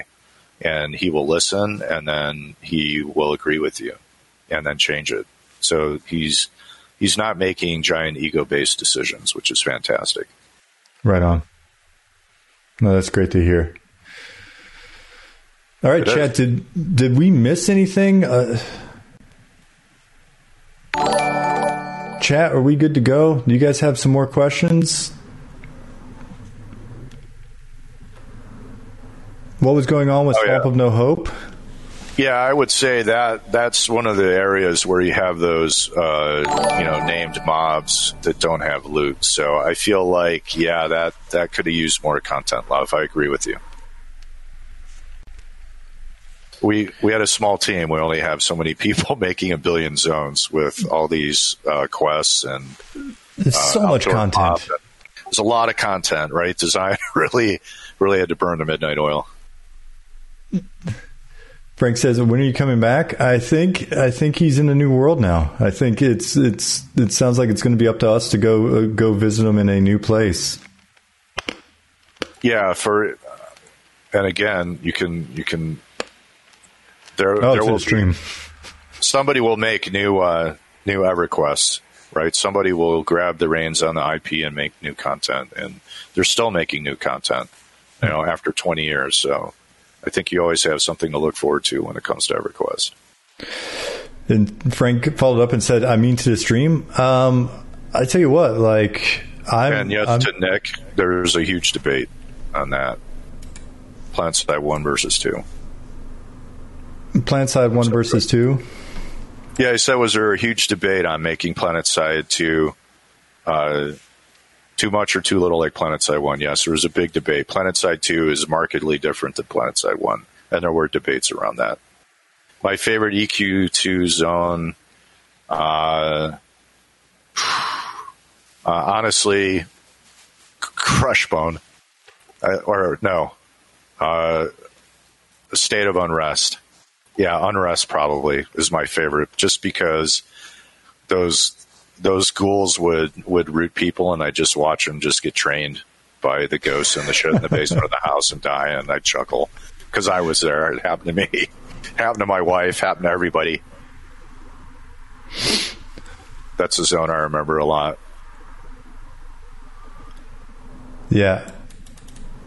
Nick said both of those zones were great. Fader is a great continent. Yeah. Yeah, so we've been playing through the TLP ever since Aradune came up. Basically, that's what got me streaming EverQuest. Been that's streaming awesome. Other stuff before and was like, all right, I'd come back. My girlfriend actually played EQ for the first time as part of this. And still a wait list on Aradune? No, the queues have gotten better. Yeah, the queues have gotten better. It was crazy those first couple of weeks.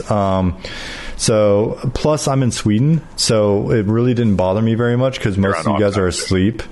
And so, but it's felt so much like old EQ. And so, Kunark is coming out mid-month, this month coming up, August.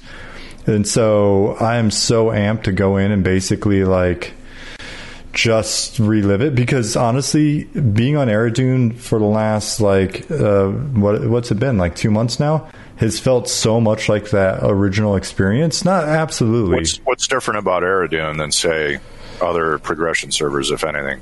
I hadn't played on any of the other progression servers, so I don't know. These guys that have been on everyone could tell you maybe nothing. I had trouble getting back in to EQ whenever I'd come back to my main, because he's level 65, the content had moved on, my guild had moved on, I'd come back, the starting cities would be a ghost town, and I'd just be depressed and kick a few rocks around and then log back out. And coming back in and seeing people in the newbie zones again, and having people around, when you're hanging out around Kelthen or whatever, makes all the difference to me. And so going into Kunark coming up, I'm so amped for it. And so Gold Rush time, right? Dude, it's funny. I had goosebumps when you're just describing Kunark when you first got on. You're talking about the sort of design process and where it came from, and in terms of it being a part of your life. And I'm thinking ahead to plowing into this shit coming up soon. And it's it's a weird mix of the nostalgia for what it was when I first rolled in Iksar and ran around there and just had my mind blown, and then rolled in and had my mind blown in a different way when I was going in with my main and going into different zones. So it's that mix of those feelings again, but knowing it's also coming up again, and then getting to talk to you is so badass.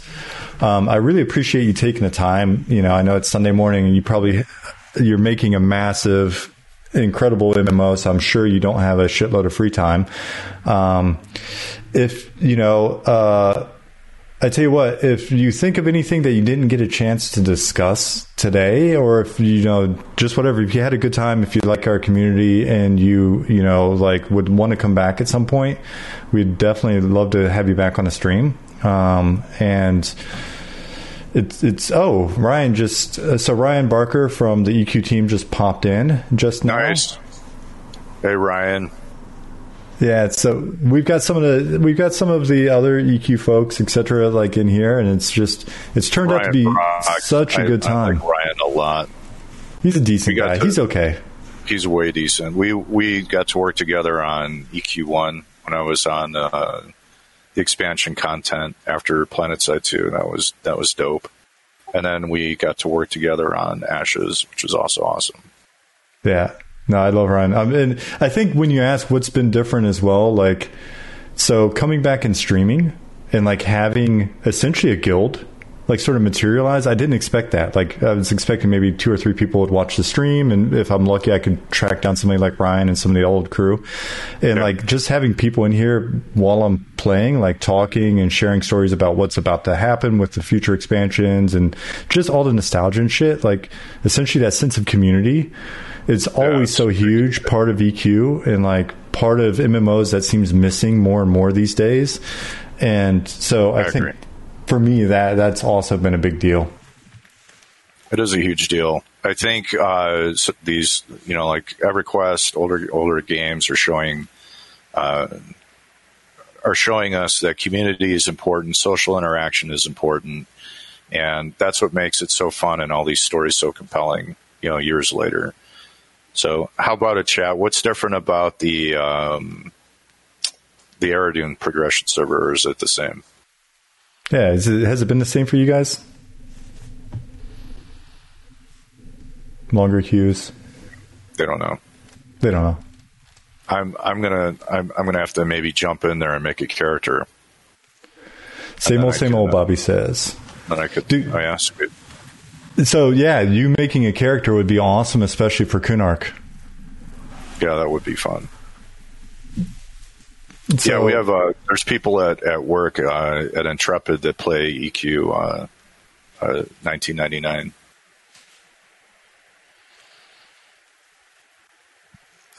Bobby just asked, and I'm not going to repeat that out loud, Bobby. I'll let him answer that if he said it, but let's see. Ryan said, I haven't played TLP in like 10 years, so it's hard to judge. Yeah.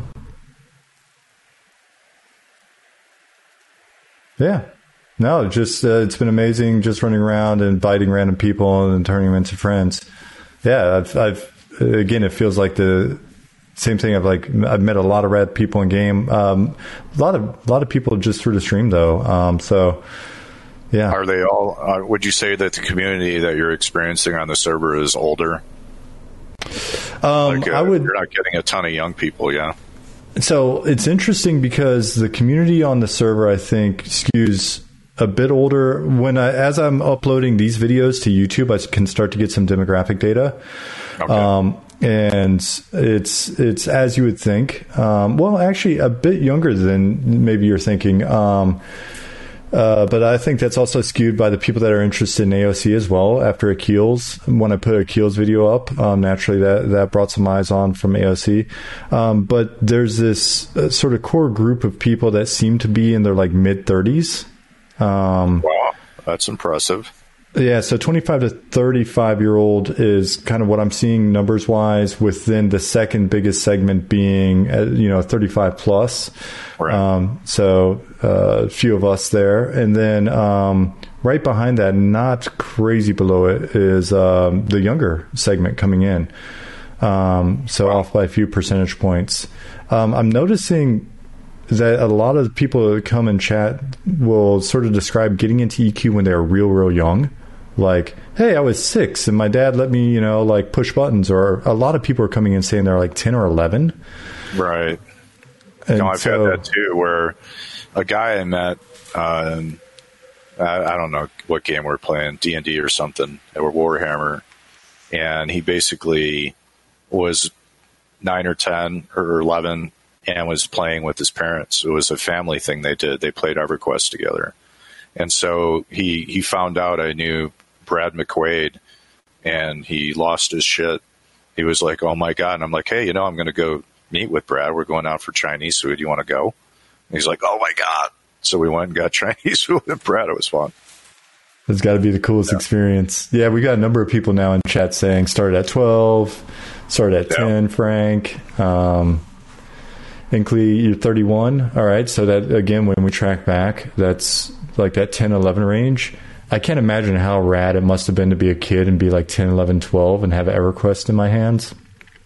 Yeah, totally. Yeah. So, yep. A lot of folks in chat sort of repeating that same thing. I think I was 30, around 30 when it launched. I think I was like 24, 25. Put way too many hours into that game. Holy crap. Think of all the foreign languages and things we could have learned instead of playing EverQuest. Had I not played EverQuest, I would not be sitting in a foreign country today, though, probably. That's probably true, and I wouldn't be doing what I'm doing either. So, yeah. So it's time well spent. It is. All right, Kevin. Well, thank you very much, Sean. You're awesome. Awesome host. Thank you, I appreciate Chad, for your questions, and you are all very awesome as well. Yeah, and I know 1,000% as soon as we get off here, there are going to be a million questions that we wish we had asked you about Kunark and other stuff along the way. So I'll follow up with you and just kind of see how it goes. But, dude, I really appreciate you being here. Yeah, it's my pleasure. And we didn't get a chance to meet. Like, I think you were... I came in 2000. By then, you were gone, and then I was in Austin, Texas, when you came back. Right. So I missed you both ways. So I'm really amped to be able to meet you in this way. And yeah, man, thanks a ton. Well, thanks. Well, it's all you. You reached out to me, and I really appreciate that. But those were great, heady times. Loved working on the design and just on Kunark in general. I love playing it. So much fun. Right on. It is for many of us, it's our favorite expansion. Right on. That's cool. Exactly. Boom. He's watching over me. He's like my statue protection +1. All right. Well, thank you, Chad. I'm going to bail, and then I'll try and answer follow-up questions. Sean, thank you so much for hosting. Appreciate it. Absolutely. It's totally my pleasure. Not bullshitting on that. And yeah, feel free to, whenever you want, like pop onto the stream as well, pop in the chat. I'll hit you up in Discord, and then we'll just kind of go from there. Cool. All right. Later, Ryan Barker. And I always screw up to pushing the button part of it. Bye-bye.